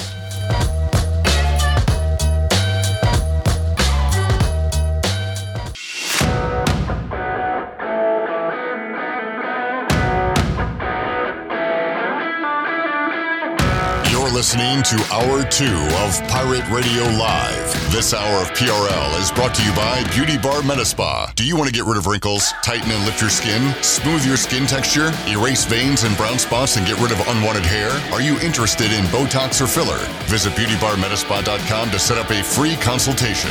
Now, back to the show. Welcome back. Winslow's is now Fifth Street Hardware Restaurant and Tap Room with a brand new look. Fifth Street Hardware also has a new menu and serves lunch and dinner on Tuesday through Sunday. Plus, they have brunch starting at 10:30 a.m. on Sundays. What else is new? Well, Fifth Street Hardware Restaurant and Tap Room now has poker every Tuesday night and trivia on Wednesdays with DJ Captain Morgan. It's a new look, it's a new name, but it's the same location on Fifth Street, right beside the State Theater. Now let's head back in to PRL. Here's Clip Broad. All right, back with you, Pirate Radio Live on a Thursday. Looking forward to catching up with Holton Ahlers coming up in our next segment. We talked tight ends uh, O line a moment ago, and I meant to mention that I enjoyed our chat with Bryce Weaver a couple weeks ago, uh, who is an incoming offensive lineman to East Carolina, and he talked about. Uh, Coach Shank and the East Carolina coaches, and he's excited to get here and uh, seemed like a good young man. So another future O lineman, currently a DH Conley Viking. John Moody with a good one. Brian Rimpf. What did he call him? The Rimpfer. The Rimpfer. Brian Rimpf uh, played for the Ravens, I believe, in the NFL. John, by the way, great uh, question, and uh, I'll bring that up with Troy, Tom Scott, and Holton, and uh, Chandler, and everybody in hour number three. But he said, "You got five seconds, unlimited funds to grab whatever you want from UBE. What are you grabbing?" So, I guess you need to set yourself up in the right spot. in the right spot, and then time starts. So think on that. We'll talk about it. Five after. seconds, he said? Yeah, you can give your answer now since you won't be here. Like you be you be. So like, what type of apparel am I grabbing? Or What are you getting in five seconds? I mean, I guess I'm getting every shirt I can in the shirt section. I'm gonna get pins for uh, trivia because I always run out. So I'm just gonna grab a bunch of pins. Um, Five seconds ain't much. It is not. So So I guess I would start in like the middle of the t-shirt. section. I'm not a big like. I would be afraid that I would freak out and grab the wrong size T-shirt. So I'm gonna go in there where all the um, posters are. You know, they have the cool posters at the stadium where ah prints. The prints. Like I, I have one at the house, and it's the East UNC State game 2010. Beautiful picture as Clip as Clip leaves the room. He hosts the show, by the way. But uh, yeah, there's a production meeting going on in the next room. But do you have any one of those prints? I do not. My parents have the UNC 7041 print, I believe. It's in our lobby right over there. Yeah. So, uh, that's a that's a classic one. I would grab that one because I don't have that one. So I would probably get, and they have other stuff too besides the prints. Very rude of you, by the way, to leave your own show. Well, and leave me hanging here with Steve so and I. Go. You seem like more of a. You're gonna you're gonna get like a golf shirt, like a polo guy. Polo guy. I, and, I, and I need more. And I'm going t-shirt section. Clip seems more like a t-shirt guy. I was thinking, and hopefully it's uh, there this season, even when it's hot. But I love hoodies and jackets. I would be in the hoodies and jackets section. That's a good. If I good had point. five seconds, Yeah. five seconds. Oh, I can grab quite a few hats in five seconds. That's true too. They've got a section across from By the the way, we're doing this in hour three, as we're on minute seven of talking about it right now. They've got a section You brought it up. where the hoodies are like across from the polos, and those are like the most expensive clothing in there. So I'm there, and I'm just grabbing from both sides. All right. Yeah. God gave you two arms for a reason. That's right. Let's go inside the Ah! rage room. Igoe, is your kid making your blood boil? Is Slater making your blood boil? Just talking all that crap to you because he can talk. No, he actually makes me laugh because he talks crap about you guys. That's good. That's good. Uh, does your ex have you seen red? Used to. Okay. Is work making you furious? Yeah. All right, there you go. Why is it not football season? There's a way to release that anger, and it's right here in Greenville. It's the Anger Management Rage Room. You can go to angermgmtnc.com and book your therapy session. You can smash, bash, and destroy objects in a specially designed rage room. You can vent, get out that frustration. It's a lot of fun. Take a date. It'll be a be a good night, a good date night in Greenville. All right, uh, who wants to begin today? I have a good one that I stole from this guy on TikTok. You can't steal a I have a good one that I stole. Yeah. Because I a lot of times I'll come in here and I don't know what to rage about. I Because we sometimes kind I of do, rage all week and like we get the rages out. but it's kind of like a domino effect. Somebody s- mentions something and then it just kind of goes on from there and it turns into like a 20 minute segment. So We like, what I four saw minutes. Uh, TikTok on TikTok, this guy was like, "All right, at a sports bar, the workers at a sports bar should be required to know Okay. where the games are." Oh, this is this is uh, tale as old as time. Where the games All right. are on TV? Yes. Yes. So he said, for instance, he said, I was at this sports bar. I'm at the bar with my friends. Hey, can you turn it on to Alabama LSU? 3:30 on a Saturday. They're trying to. They're hovering. He said they're hovering over ESPN. He's like, no. He said they click on ESPN. He said there's Appalachian State, Coastal Carolina. He said that's a good matchup. That's a good college football game. But I want Alabama LSU. You should know that at 3:30 on a Saturday, Alabama LSU is going to be on CBS. I, I'll go one step further. They don't know what channel a station is on. So, like, you work at a sports bar. Hey, turn it on CBS or turn it on ESPN. What channel is that? You work at a sports bar. How do you not know that? And then he said, the guy said, it's not over yet, guys. The guy said that he said it's on CBS. The worker said this. We don't have CBS. he said, so you're telling me that you don't have a local channel? You don't have the basic cable here at this sports bar? He said, turn that damn channel to CBS. I went. That to, is it infuriated. I wanted to go to O'Cool's. This was years ago. Thursday off, day one, March Madness, and uh, my wife and I were going to go to O'Cool's. They were closed for lunch, so we went to some crappy restaurant. Why we picked this restaurant, I don't know, but it was a crappy chain restaurant that's not here anymore. We go in, they have all these clip art basketball things on the wall. Like, hey, sports fans, like generic basketballs and stuff. We go in, not a single game is on. The TVs are on ESPN, uh, ESPN2, ESPN News. And I'm like, hey, can we get a, a basketball game on? Well, what channel are those on? Well, they're on four different channels. They're on these channels for whatever reason, I don't know if she didn't know how to do it or didn't have the capacity to do it, never got changed. I'm in a bar with all these fake basketballs around me, can't watch an NCAA tournament game. Absolutely maddening. I feel like people and places are getting better at having sheets or tiebreakers does. Tiebreakers. AJ's does a good job. O'Cool's was the best, which is why that was my favorite sports bar because they had sports people running the place and knew what was on, when it was on, all that. I feel like in 2022 it's gotten a lot better, but man, it has been it's been an issue for most of my adult sports bar life. So that that's a really good one. Anybody else? Mine is not sports related, but I have been raging about this all week long. Somebody please explain to me why, and I don't think it was necessarily the city, but maybe a company coming into the city, whatever. For crying out loud, please do not make one of the busiest roads in the city of Greenville that is the one that runs right in front of the hospital coming in off the highway. Don't make it a one lane road in the morning when people are commuting to work.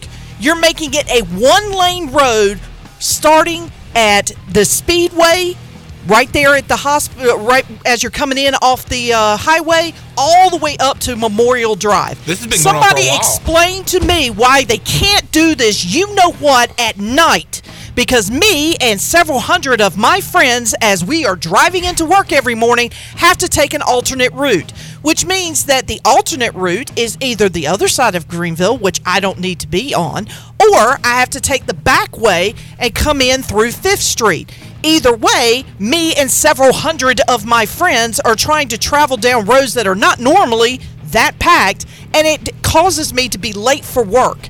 I do not want to have to leave at 10, 15 minutes prior to my normal leave time because some numbskull decided that they wanted to do this in the morning. Do the crap overnight when nobody's on the daggone road. Do it at night. Do it at night. I haven't heard anybody call anybody. Yeah, numbskull. Well, I almost haven't said heard that in something else. Well, I'm glad you It used was all I could do. Not, I mean, you just don't understand how much of an annoyance that is when I have to divert them from my normal route All right. just because some idiot decided, oh, this is you know busiest street in the road. Let's just make it one lane. it's funny. Let's just do it. Santa and, Claus? and even better, let's just do it all f- week. not one day, not two days, all freaking week. All right. Sure. Uh, s- we're about we're out of time. CJ, you got anything? Oh man. My quarterback's Mitchell Trubisky. All right, that's good. That, you can rage about that all season. Yeah. that'll be good. Uh, and your stadium has a stupid name. Igoe. Thanks for hanging out. Hey, by the way, I don't want to go to a full rage here, but there should be an age cutoff if you're going to go to a baseball game. What? And bring a glove. Yeah. It like thirty has got to be the age limit, right? Thirty At a major league baseball game. I'm game. thinking more like twenty-five, maybe fourteen. 20? 20, I think, is a fair. Yeah, if you're going to a Major League Baseball game. Wait, did somebody drop an F bomb? I did not. I said frickin'. Oh, I think we have to. I think we'll have to go to the replay. Several. I, Let's go to the booth. We're going to review the tape. I damn sure heard it. I think. Did I? Yeah. No, I said frickin'. Oh, we got we got three people. Troy makes four. That says you dropped When, the F bomb. when she said it, I definitely was heard it. like, I think she said. Hold Naylor I said it. Well, I did not. definitely I heard did it. not mean No. to say it. I was trying to say frickin'. There was a It freaking. dropped it hard too. But it Well, came out you know as something what? else. That thing You know hard. What? Fine. If I said it, I said it. That means that whoever the numbskulls are, knock it off. All right. I just We don't dropped an wanna get f bomb it and I didn't even mean to do it. Troy, look, this is what the anger management rage room does to you. Steven- It makes you drop the F bomb Hey, better she says it uh, not to you and to the world, right? So you don't have to worry about it. Steven, we'll see you next week. See you, man. All right, when we return, Holton Ahlers joining us on Pirate Radio Live. We'll have to check the tape, see what Shirley said. We're back after this.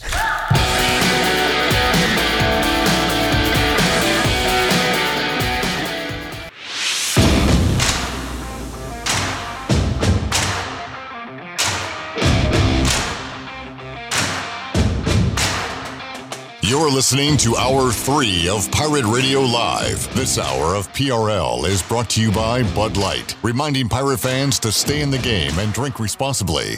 Bud Light, the official beer of the ECU Pirates, and proudly distributed by Carolina Eagle Distributing since 1989. Now, back to the show. Welcome back. Brown and Wood is your home of the best selection of GMC, Cadillac, Buick, and Mazda in Eastern North Carolina since 1937.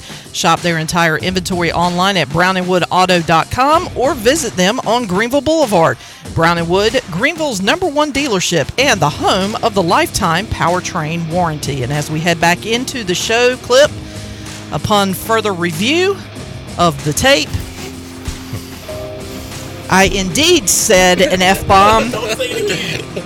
First one in 20 years of working this, Wow. this radio station. I said it on the air, and that tells you just about how much of a rage I went into. I completely did not register. I said that out loud. So Shirley I had like a, uh, apologize. blackout moment. We're going to have to talk to management about this. Yeah. And, uh, you know. And you are are co- said management. there are going to be consequences and repercussions. Plus, you get a yeah, don't make me say it again, Troy. If she gets a vacation Oh. from it, I'm going to say an F bomb. Take one too. Well, see, I heard her say it, and I was like, well, maybe she didn't. And then I see Troy come around the corner, and he looks at me and goes, I was like, "Oh yeah." And I didn't. I didn't pick up on it. well, I denied it because I was like, "There's no way I said it." Everybody, uh, Robert, Scott, John, Gordon, Kenny, all saying, yeah, she said it. Yeah, Steve and said I went back to the tape, and sure enough, I said it, and I did not even notice All I had said well, it. Well, we've beeped it out for the replay. So if Yeah. you're listening to our encore edition, it won't be making the air. Yeah, But- no, I fixed it. Shirley, please uh, apologize to all the kids and. I apologize listening. to Okay. all the kids. And Yeah. Right when Yeah. I wanted Shirley to be the role model for my children, this happens. come on, You know, she used to babysit your kids. I That's know. why I used to talk like change they their do. friggin' diapers. You let her babysit I your always thought it was Troy, but it was Shirley that It's true. those words. Shirley wears many hats. Babysitting was one of them. Yep, babysitting was one Yeah, of so if they don't grow up right, it's your fault, Shirley. You Oh, go. okay, all All right, that yeah. nasty, dirty words you use. I would never do such a thing on the air. Steve says now Troy's not going to get you a birthday present next year. No, he'll just do his normal He thing. He'll buy himself himself something. Yeah, even even Holton confirmed it was an f bomb. Yeah, you've probably heard- heard plenty of f bombs from coaches. have. Holton Ahlers joining us. Holton, how you doing, bud? Doing good. Good to Uh, see you. had a good summer so far, so just dwindling down right here before camp. So Busy ready to roll. summer? Yeah, very. Your very busy summer, has been the busiest of any year I've seen for you, and not just here in Greenville. Your summer, like away from here, and your growth and development for folks that haven't been paying attention. Let's start with the uh, Manning camp, of what that was about, how you got to be a part of it, and and what you learned from it. Yeah, so uh, it was just an invite only thing that the Mannings would reach out um, to college guys that you know, I mean, that are in their draft eligible year um, the next year, and I, I kind of got word that they were thinking about inviting me, and it was like ten o'clock at night. My phone rang from New Orleans, and I answered, and it was Archie Manning. He was Wow. Holton, um, we'd like to invite you. So it's a pretty cool moment for me because my brother's named after Peyton Manning, and um, so my family's really w- looked up to them. But I mean, anyone's looked up to the Mannings that watches football. So, I mean, Yeah. they're the football family. So it was super cool. Um, it was an experience that I'll remember forever. So you go up there, um, and what what happens? So it's so it's, there's a kid camp involved too. So we're like the counselors of that. Um, so we'd literally be busy from 6 a.m. to 10 p.m. at night. So we would wake up, um, go to breakfast, then go right into the kids camp, uh, eat lunch, watch film while we're eating lunch with the Mannings. Then we would go into our workout. Then we'd go eat dinner, um, watch film again with them, and then go into our se- our second workout of it. Um, and then at nighttime they would sell tickets to watch the college quarterbacks throw. So it'd be a full stadium out there watching our workouts. So it was really cool. So you had uh, one. It's like a NIL deal, so you get paid to be there. I Yeah. assume. So you get uh, financial benefit, but then you get the benefit of learning from the Mannings. Yeah, and I mean, and just being around the other college quarterbacks too, and kind of you know sizing up with that. But yeah, I mean, learning from those guys was, I mean, I learned probably um, more in that week than I have in my entire career of just like the small details and stuff, um, and just you know f- watching film and what to look for and how in depth they were into it and just drills and such. So I mean, it was it was definitely beneficial for me. We talked off the air, and, it's an incredible opportunity. And you're still the same guy, but I think the perception of, of who you are and what you're capable capable of, and your upside has increased just by those guys giving you an endorsement almost by inviting you into that camp. Where all of a sudden now people are noticing you. And I'm talking on a national level now, Yeah. regional, national level, that maybe you weren't on the radar screen before. Yeah, for sure. I mean, it's it's definitely um, amped that up. But I mean, I've always been the one to just, I mean, just let my play speak for itself. I'm never going to sit here and pound my chest or anything like that. But I mean, I did feel like I did pretty well at the camp um, compared to you know the other guys there, and you know I don't think there's that much of a talent gap other than just the hype around the schools and the names. But other than that, I mean, there's really not much of a talent gap there. And I mean, that kind of I always believed that, but that just kind of proved me. Um, you know, to be true. So I'm just going to continue to work hard and you know see where this next year takes me. great connection and relationship with the Mannings you've developed, and now another great connection and relationship with uh, one of Tom Brady's guys, and you could say perhaps the the greatest quarterback in NFL history. I Yep. guess many folks would say now.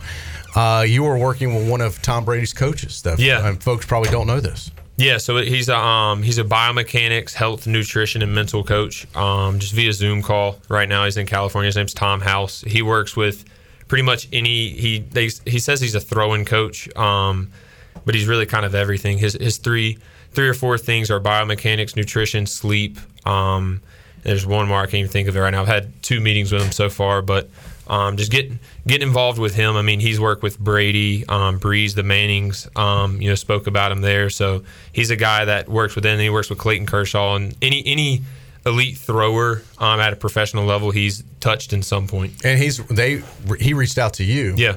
to be a part of this. Yeah, so it's not- literally right after the Manning Passing Academy, I, I heard from him, and we kind of have gotten into talks then, and the Zoom calls have you know started, um, and we'll continue out kind of throughout the season, throughout my career. And then the uh, Brady has a very specific uh, diet. So is your diet going to change with you being a part of this? Yeah, for sure. you- So actually, um, I did see him at Tiebreakers at lunch today. By the I don't way. think that's on the So- plan. No, it's grilled Wait, chicken well- and salad. That's all right. Tom Brady has TB12. Are you going to have HA12? we'll see. We'll see. But uh, yeah, I mean, it's they do have a huge nutrition side of it, and you know, the first meeting I had with him. Um, so I'm good friends with UNC Charlotte's quarterback, and he got connected with him through their head coach, um, and he swears by him. Um, and then when we went to the Manning Passing Academy, we had like a player panel where we could ask Peyton and Eli kind of what helped them um, in their longevity of their career. And the first thing they both said was him. Um, so I was like, well, you know, I've heard of this guy. And then he reached out to me a couple days later. So it was pretty cool. But um, when I was talking to him, he was like, most quarterbacks in college have reached about 35 to 40% of their potential um, without like even knowing it. And, you know, I'm sitting here thinking I, I have just a little bit to go, but really, I mean, there's a lot to improve on, and he's going to help me with it. That's impressive. Uh, getting back to the Manning camp with Peyton and Eli, both seem like they're pretty good down regular dudes in many ways. Like they seem like they'd be fun guys to hang out with. Did you get to interact with them socially at all? Get to know them as people? yeah, bit, so separate we, from football players. Yeah, we were literally with them like the whole like the whole time. So like I mean, I would be sitting there at dinner and it would be Peyton Manning, Eli Manning, Archie Manning, Bryce Young, Stetson Bennett, like anyone who you could think of would just be sitting there at dinner. with. I mean, we then after we would have socials that we would go to, they would be there. So I mean, by the end of it, we all knew each other by by name basis. Um, we were in a huge group chat with each other now with all the quarterbacks and the Mannings. Um, so it's just something that um, is a lot to learn from. But I mean, it was also just a cool experience. Was Devin Leary there? Yeah, he, he was actually one of my roommates. How did Oh, those wow. conversations go?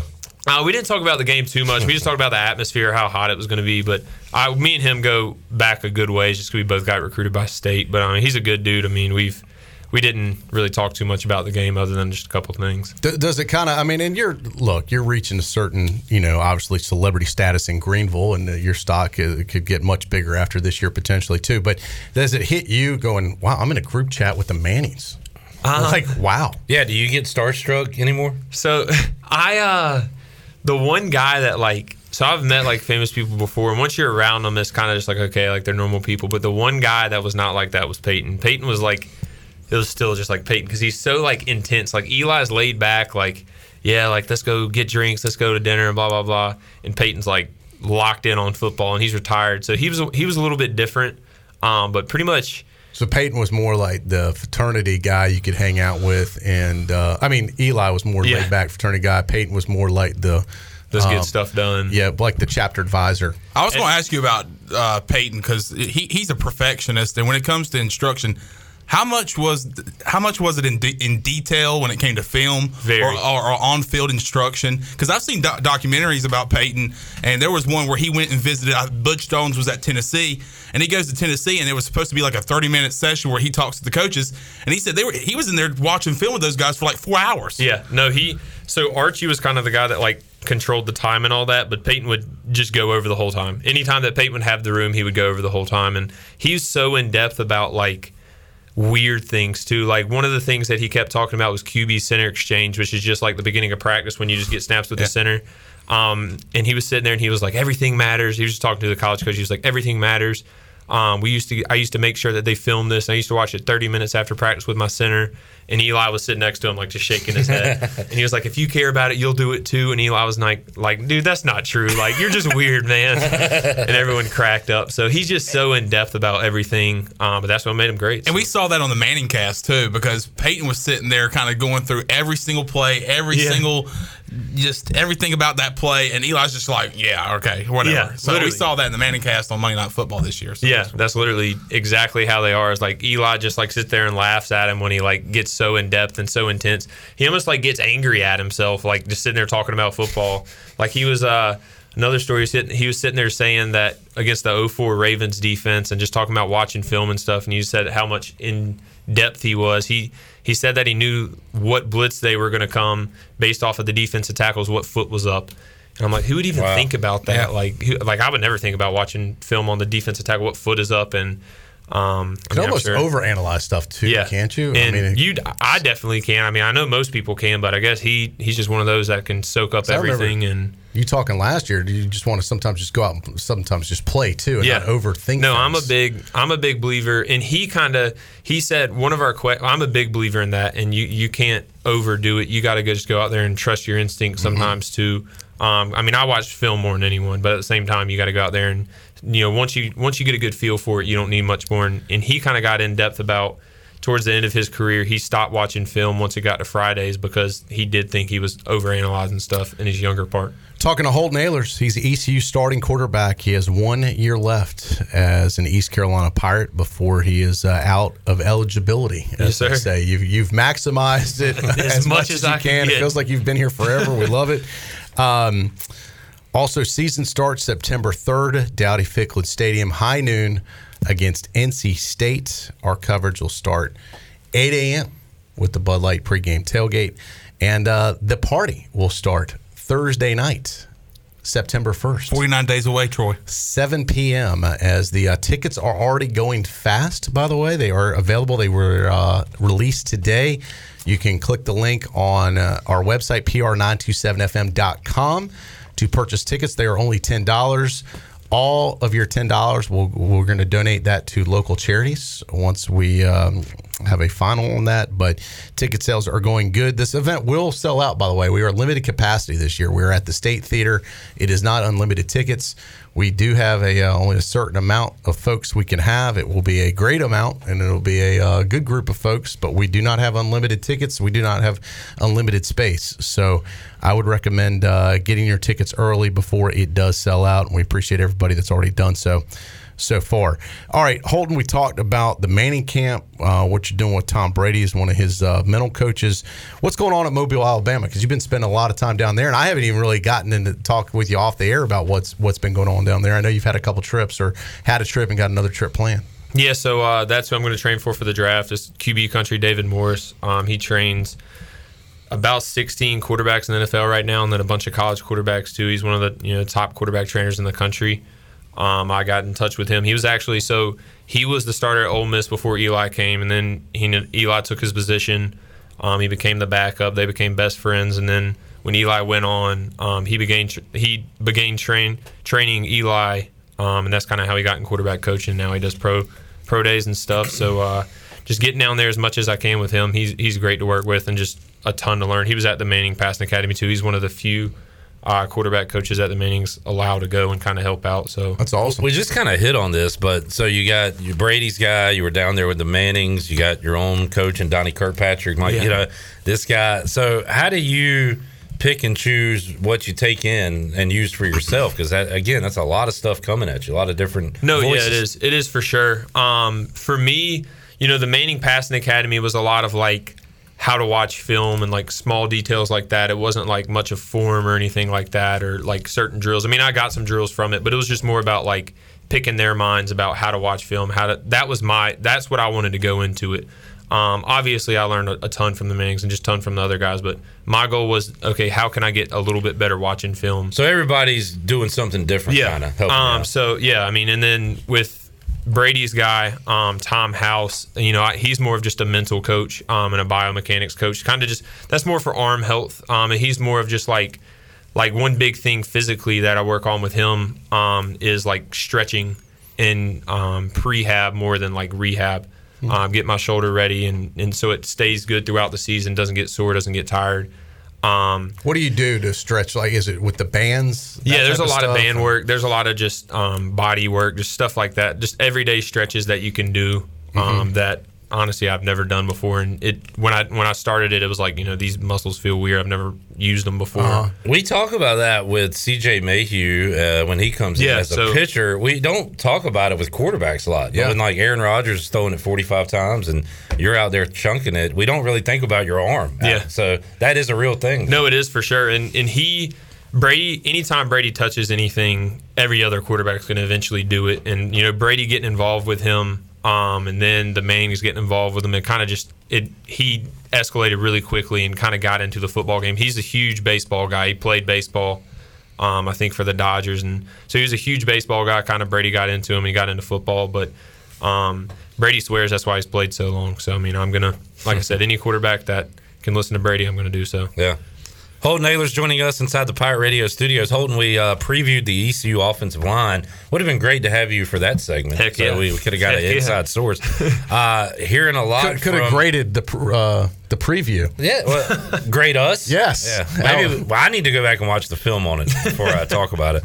But uh, sounds like from the inside and outside that, and Stephen Igoe said it himself. This is the best offensive line Mike Houston's had since he's been here. Would you agree with that statement? And if so, what makes it that way? One hundred percent. Um, we're as talented as we we've ever been, and we're also as deep as we've ever been. I mean, we we're gonna have guys that I don't know who the starters are yet, but we're gonna have guys that aren't starting that would start on every other year that I've been here. Right. Um, and that'll be multiple guys. So I mean, we've had.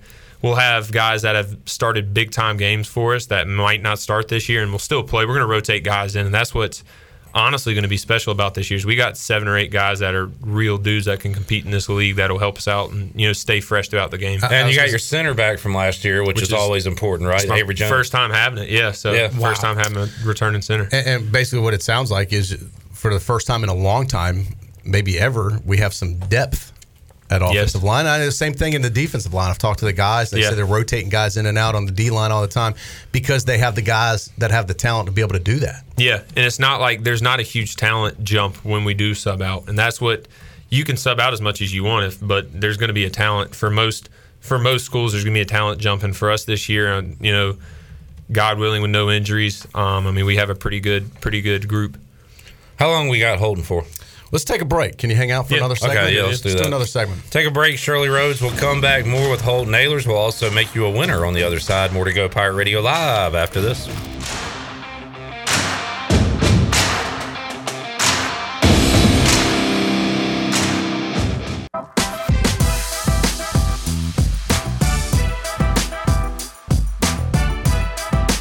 You're listening to Hour 3 of Pirate Radio Live. This hour of PRL is brought to you by Bud Light, reminding pirate fans to stay in the game and drink responsibly. Bud Light, the official beer of the ECU Pirates, and proudly distributed by Carolina Eagle Distributing since 1989. Now, back to the show. Welcome back. Do you want to get rid of wrinkles, tighten and lift your skin, smooth your skin texture, erase veins and brown spots, and get rid of unwanted hair? Are you interested in Botox or filler? Contact the licensed professionals at Beauty Bar Medispa on Red Banks Road in Greenville. Free consultations are available by calling 752-1406 or visiting beautybarmedispa.com. Enjoy your visit. Love your transformation. Now let's head back into Pirate Radio Live. Here is your host, Clip Brock.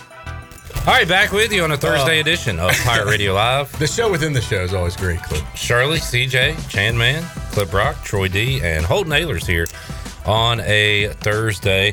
Holton, uh, I want to ask you about Mason Garcia. So he came here and he was going to bide his time and wait and, and eventually become the starting quarterback at East Carolina. That time was a little longer than he was anticipating.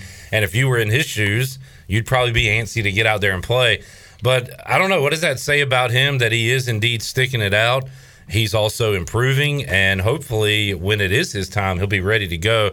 But how about his growth and, and just that he's still here and, Yeah. and, and wanting to play? Yeah, he's grown a lot. Um, we've we've had a lot of conversations about it, and um, he, as a backup, it's hard sometimes because um, you're not the starter for one, especially as a young guy coming in as, as talented as he was. But I mean, he's done everything the right way. He's never tried to push in my shoes at all. He's never pouted about anything. Um, he's done it the right way. So, um, you know, I mean, I'm I'm always been there for him. Always will be there for him. And you know, hopefully, when my time's done, he, done here, he steps in and you know does just as good, if not better. And I've heard, and, and this uh, is, he's not the only person I've heard this about, but he's got all the talent. It's about knowing the plays, uh, getting in the film room, doing all that extra stuff.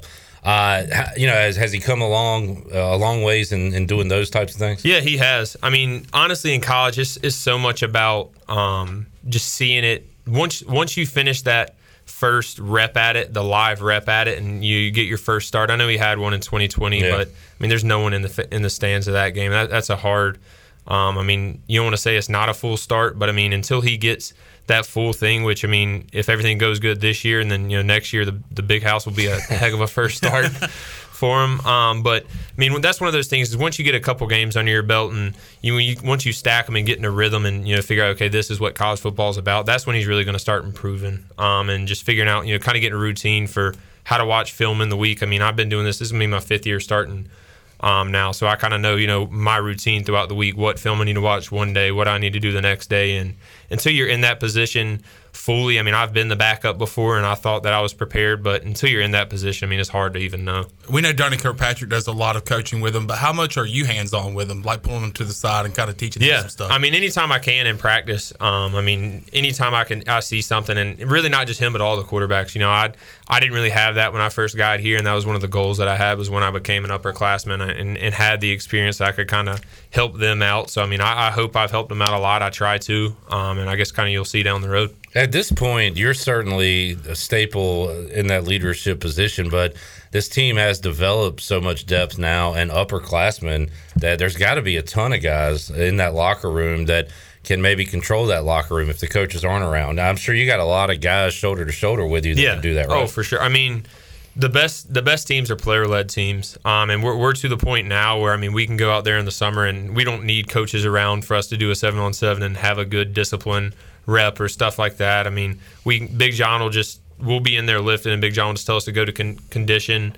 Um, on our own and tell us the condition and you know tell us to time it and stuff like that. When he first got here, there was no way he would have done that and could have done that. But he trusts us now. I mean, like I said, the best teams are player led teams, and we're to the point now where you know one of my goals this summer is really to, kind of- to kind of take a step back and let other guys lead. Because at the end of the day, I'm going to lead. You know, Yeah. I'm, I'm I like I enjoy doing it, but at the same time, you know, if some of the guys I can get to step up, um, you know, on defense, and some of the receiver guys that maybe are more lead by example guys, and you know, tell them, hey, you know, speak up a little bit and let people hear your voice. I'm just trying to, you know, let other guys do it and make the team better. Who are those other speakers on the team right now?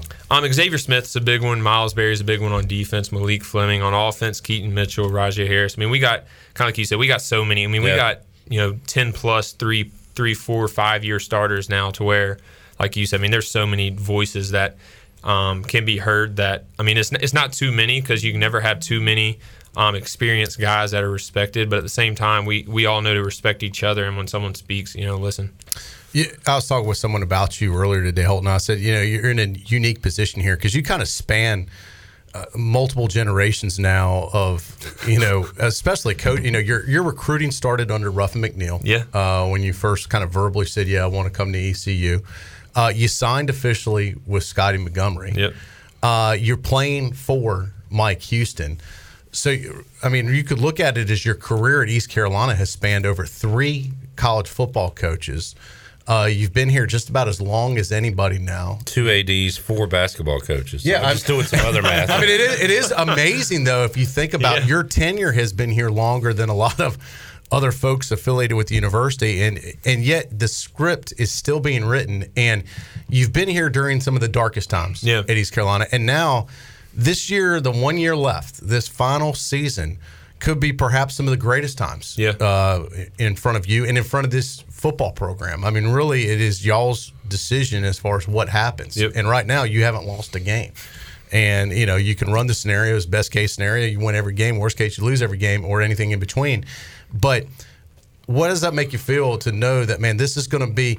You'll end up probably being remembered at East Carolina for what happens this season. Is my guess that this is kind of your moment now to take ECU, especially this program, and in many ways, this university maybe to the next level. Yeah, um, you know, it was kind of crazy, like you said. You know, back when I was 14 years old, rough all for me, and you know, I'm sitting here 22 years old. I mean, that's almost 10 years. Yeah. Um, but you know, when I committed here, I knew it was going to be a, a rough process. I knew that it was going to take a lot, and I knew that was going to take a lot of heat for it. Um, you know, I could have went to schools where it was probably easier, um, you know, less stress for me. But you know, I wanted to be the the one to help turn this thing around. I wanted to be the the face of this thing, and um, you know, last year when I had to make a decision whether to come back or not, you know, I knew that this year was going to be the best team that we've had, the best team that I would have if I came back, and um, you know, I couldn't pass that up. I mean, being the quarterback here, I've said it many times, is you know one of the greatest blessings I've ever had, and um, I'll cherish it forever. So I mean, just one more year at it with the best team and most talent we've had, especially. Um, I mean, I couldn't couldn't pass it up. And we're fortunate here. We get to know you as a person, separate from just a, football player.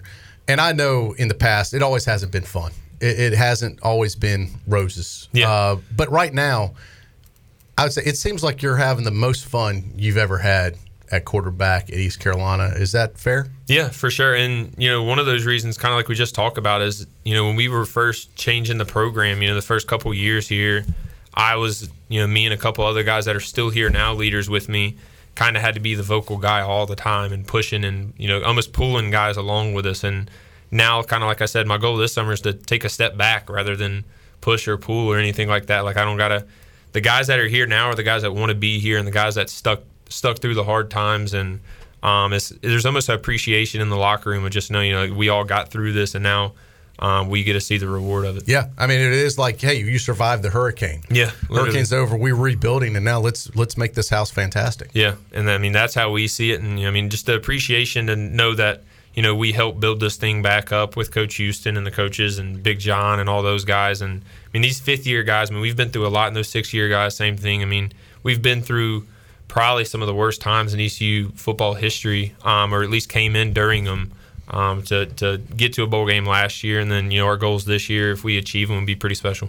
Let, us talk about something you have zero control over, but I'd love to get your opinion on. Okay. And that's all this conference realignment stuff. Yeah. Uh, it is kind of wild, and the things that have happened just within the last month Yep. are kind of shocking. What's your perspective on all this? You know, I think, I mean, for one, money's going to rule over everything, no matter if people say it will or it doesn't. It, I mean, it, it does, especially in college sports, and shows how much of a business it is. So that was one of the biggest shocks I had when I first got into college. Was it was like you go from high school where you grow up the people you know the coaches your whole life to college you know them and their family and Coach Mo walks in one day says he's fired and you don't see him again. He's not your coach anymore. So um, you just see how much of a business it is. But um, it, the thing that is really gonna hurt, you know, the one thing about NIL is like these big schools like Texas A&M and all that. Um, you know, they have the ability to.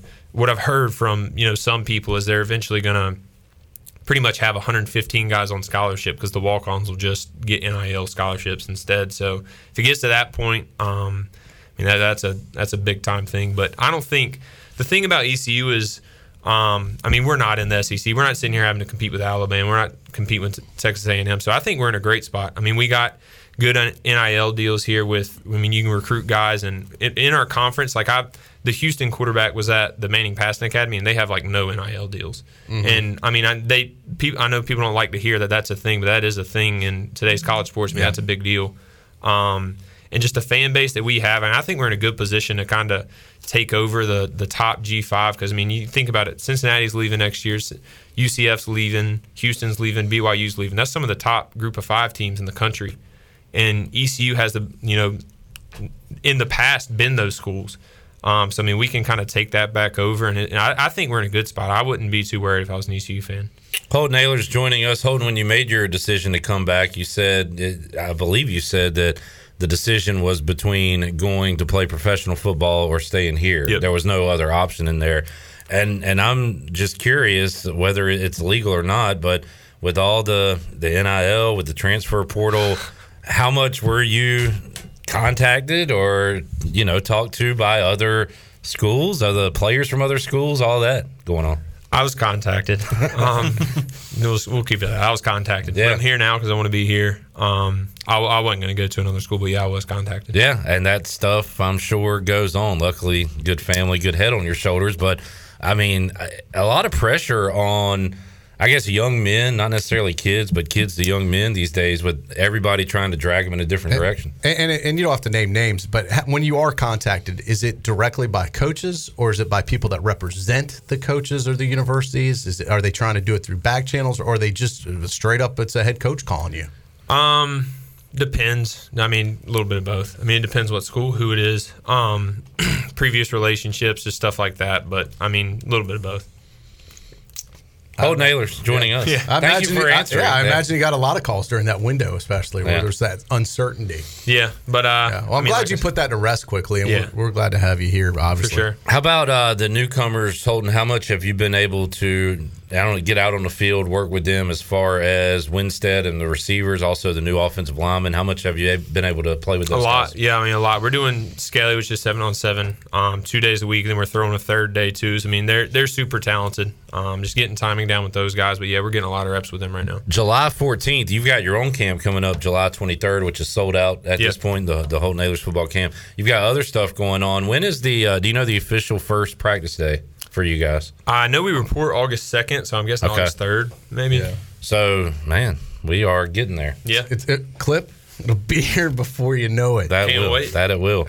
Uh, I, I remember you asked this to uh, Coach Houston, and uh, his favorite part of the season as a coach. Who me? Yeah. Oh. You, yes. Oh, I- you. you said you. I didn't know if you were talking about uh, me or Holton. That's why. No, it was you Okay, on the right. show. Okay, got you. I guess outside of playing and Holton, what's your favorite part of the uh, the football calendar? Being a college football player. Um, shoot, after going to the bowl game last year, the bowl game that was pretty sweet. That that week was super. That build up. Yeah. Um, and just being there in the city and just the vibes around that. That was something obviously none of us have ever experienced. So that was super cool. And I still think we would have stomped those guys.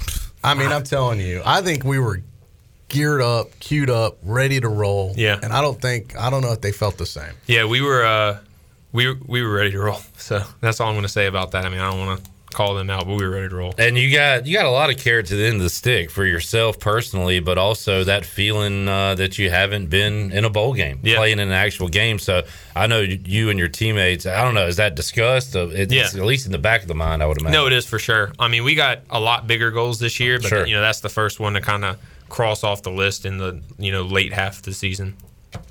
All right, Holton Ahlers's joining us. You enjoying anything else, uh, any time off?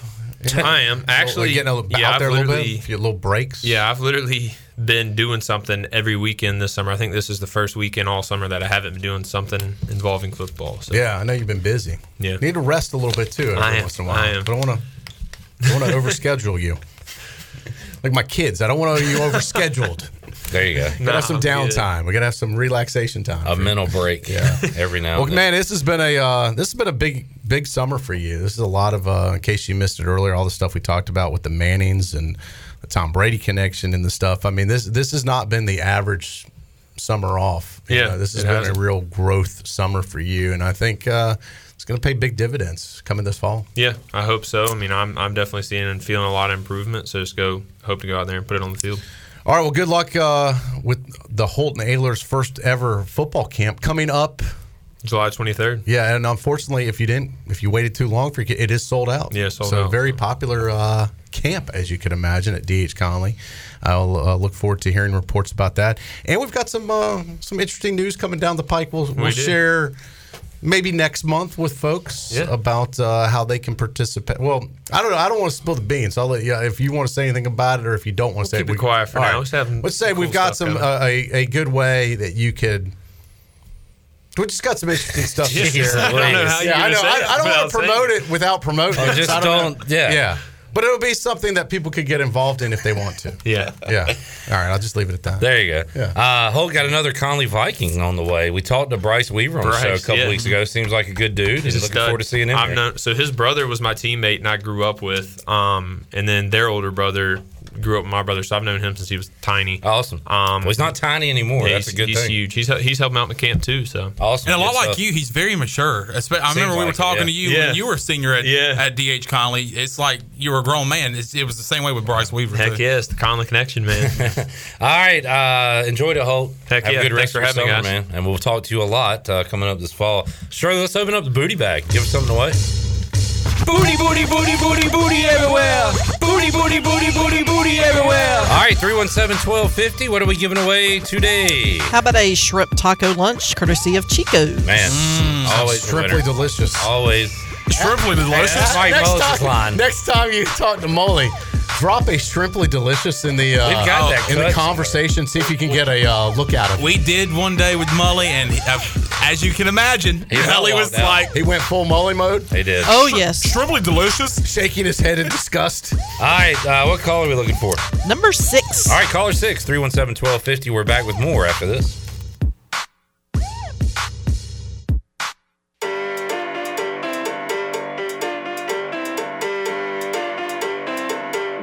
You're listening to Hour 3 of Pirate Radio Live. This hour of PRL is brought to you by Bud Light, reminding pirate fans to stay in the game and drink responsibly.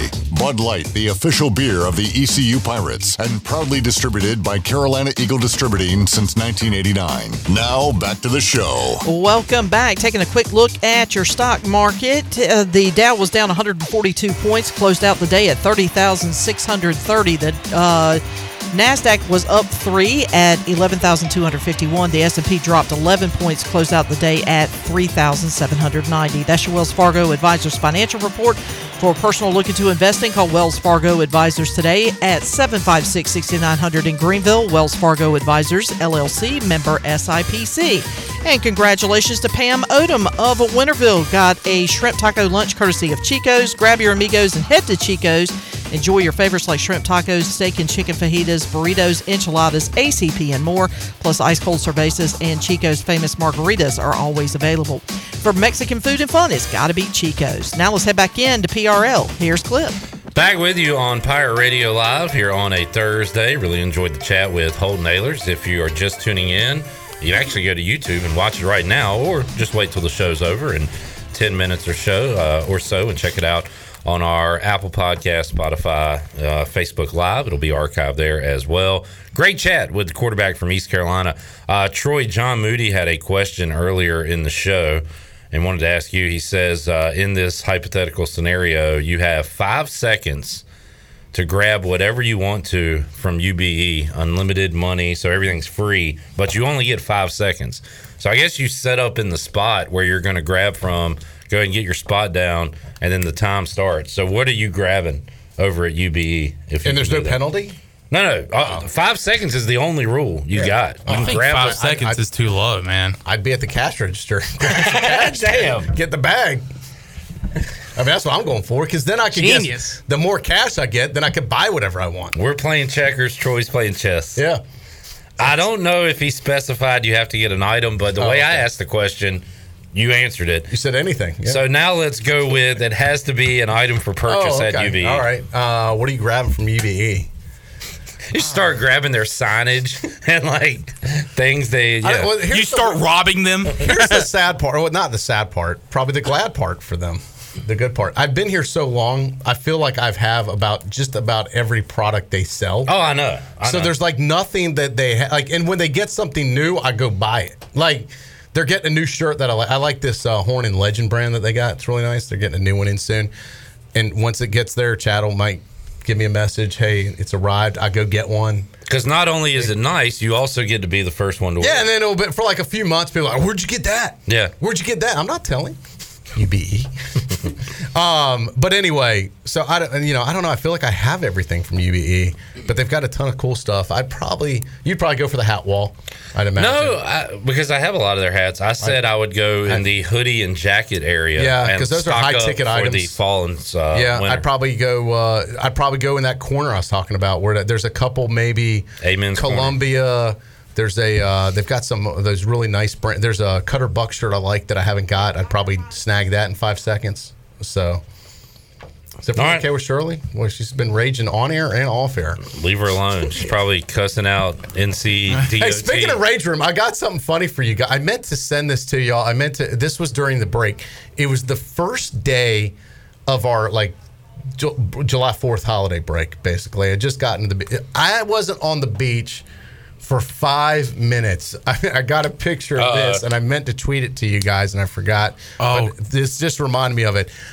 It was the rage room going into that weekend. Yep. About And the you had a- birds. you had a great one, which I co-signed on. Oh, I, I was about the idiots. What were you thinking? music. No, it was the idiots that feed the seagulls. Oh, yeah, no, because Troy. there was two that day about the beach. Yeah, No. And I'm like, exactly. The p- idiots that feed the seagulls should be like banned, have a lifetime ban from the beach.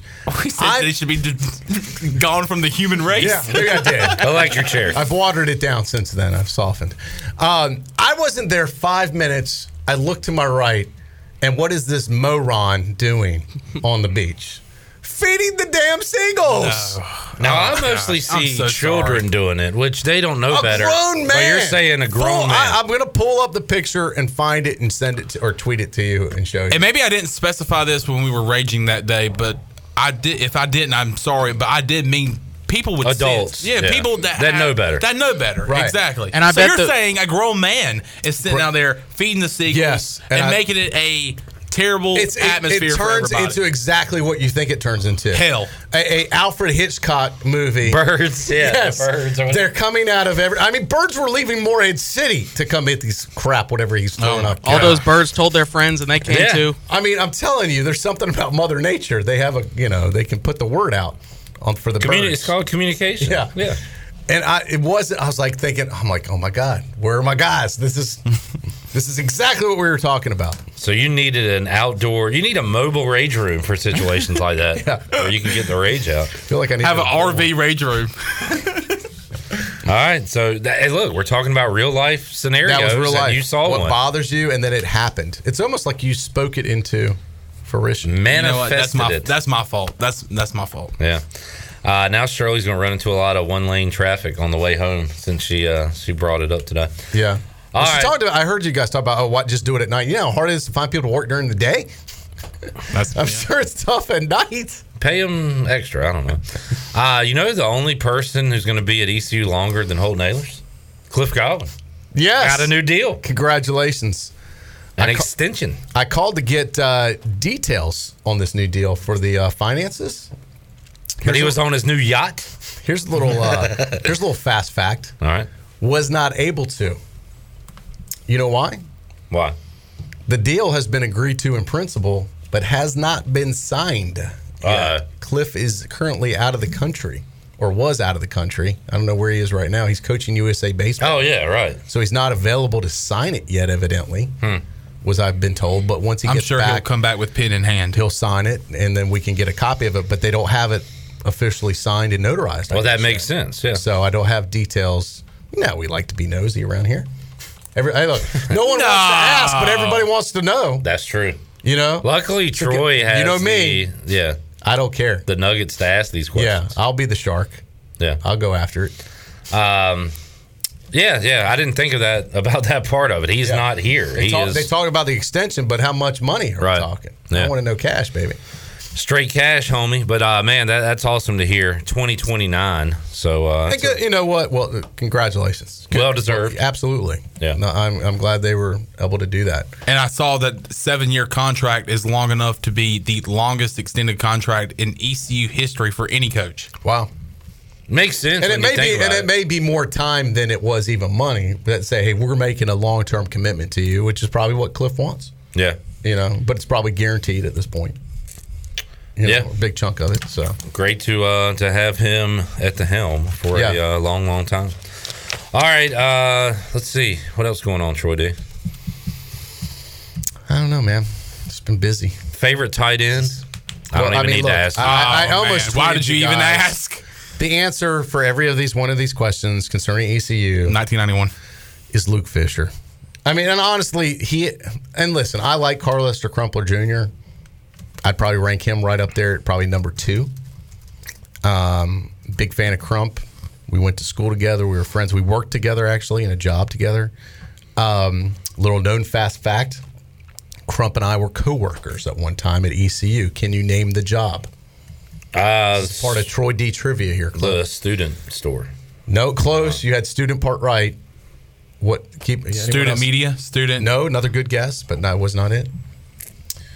We were uh, SGA. No, another good guess. We were orientation advisors. We Oh. helped run the orientation program. Crump and I did with. Uh, you know, there were only ten guys chosen on campus. We were two of the ten. So, I will never forget the day Carlester Crumpler Jr. and we all, you know, you kind of get to know each other. You work closely. It becomes like a kind of a family deal. And uh, you know me, I was kind of the jokester back uh, back in the day. Clip Back in the day, not like currently. like to keep things light. So, um, and you know, Crump, he's known for his sense of humor. All the Crump. Yeah. So I said something smart, Alec. You know, probably bordered more on smart ass. Oh, I like know? this story. Where's this going? Uh, something to Crump about one of the games in his play. I can't remember, like something that happened that season. We were joking around and stuff. I will never forget. Now, I I was basically the size I am now, maybe 10 pounds, you know, 15 pounds lighter, but basically who I am now. Uh, Carlester Crumpler Jr., NFL tight end. NFL tight end. This is back when we were in, college. We were probably juniors or seniors in college.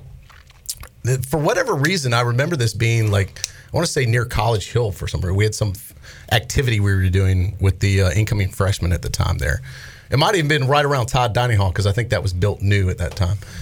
And uh, Crump came after me, like I said something, laughed. He's like, "Oh, you think that? You know, think that's funny? That's supposed to be funny. Yeah, kind of like a Molly deal." And I start. I was like, "Oh." Was that supposed to be funny? He grabs me and flips me over, over his shoulder like a rag doll, like a rest, like a WWE wrestling move. And I was so high off, because you know how tall Crump is. I was so high off the ground, there was nothing. Like I was completely powerless to do anything.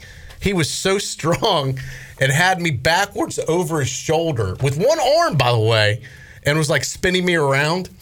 Like I couldn't, I couldn't get loose. And he could have done absolutely, he could have absolutely killed me at that moment. But I think he just got me dizzy. You know who my favorite ECU Titan is? Carlester Crumpler Jr. I changed my uh, my answer. Yeah.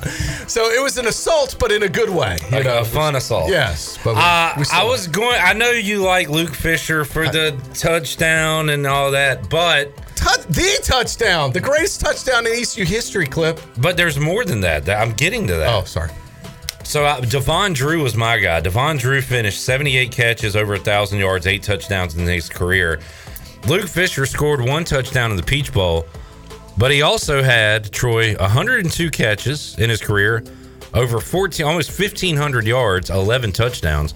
Not only did he have the moment, had a, a good career, a very Yeah. solid career. He was a legit great football player. and this is 19 early 90s when tight ends are not used like they are now. That's right. To have those numbers, you can kind of multiply those. Yeah. So he uh he that's great numbers. and if not Hall for an injury, I think would have had a great pro career. So there you go, Luke Fisher, Yeah. uh, the guy. All right, Troy, enjoyed it, man. That was fun. Talk to We'll, uh, you see Monday. guys soon. Absolutely. All right, good deal, Chandler. We'll see you. You working on Friday? Yeah. All right, we'll see you tomorrow. Uh, CJ, Shirley, Big Dog The coming fade, the fade usually happens during football season. All right, when we need them. Yeah. Uh, coming up tomorrow, Will Bland, head coach of the JH Rose Rampants, will join us, along with Tony Dunn, others, Morgan Ehlers. What, you want me to ask him about a player? No, I, no, no, no, no. Yeah, no. Is there a uh, player I should ask him about? I don't know. Maybe a young up and comer? Some new. They say there's some new talent on the rampant team All right, this year. we'll get into some of the JV guys, Yeah, perhaps. That's the future. The new blood, the Yeah. future of the program. All right, well, uh, we'll talk to Will Bland, uh, Tony Dunn, Morgan Ehlers, uh, among others, on Friday. We'll talk to you then. So long, everybody. Thanks for listening to Pirate Radio Live, an exclusive presentation of the voice of the pirate nation.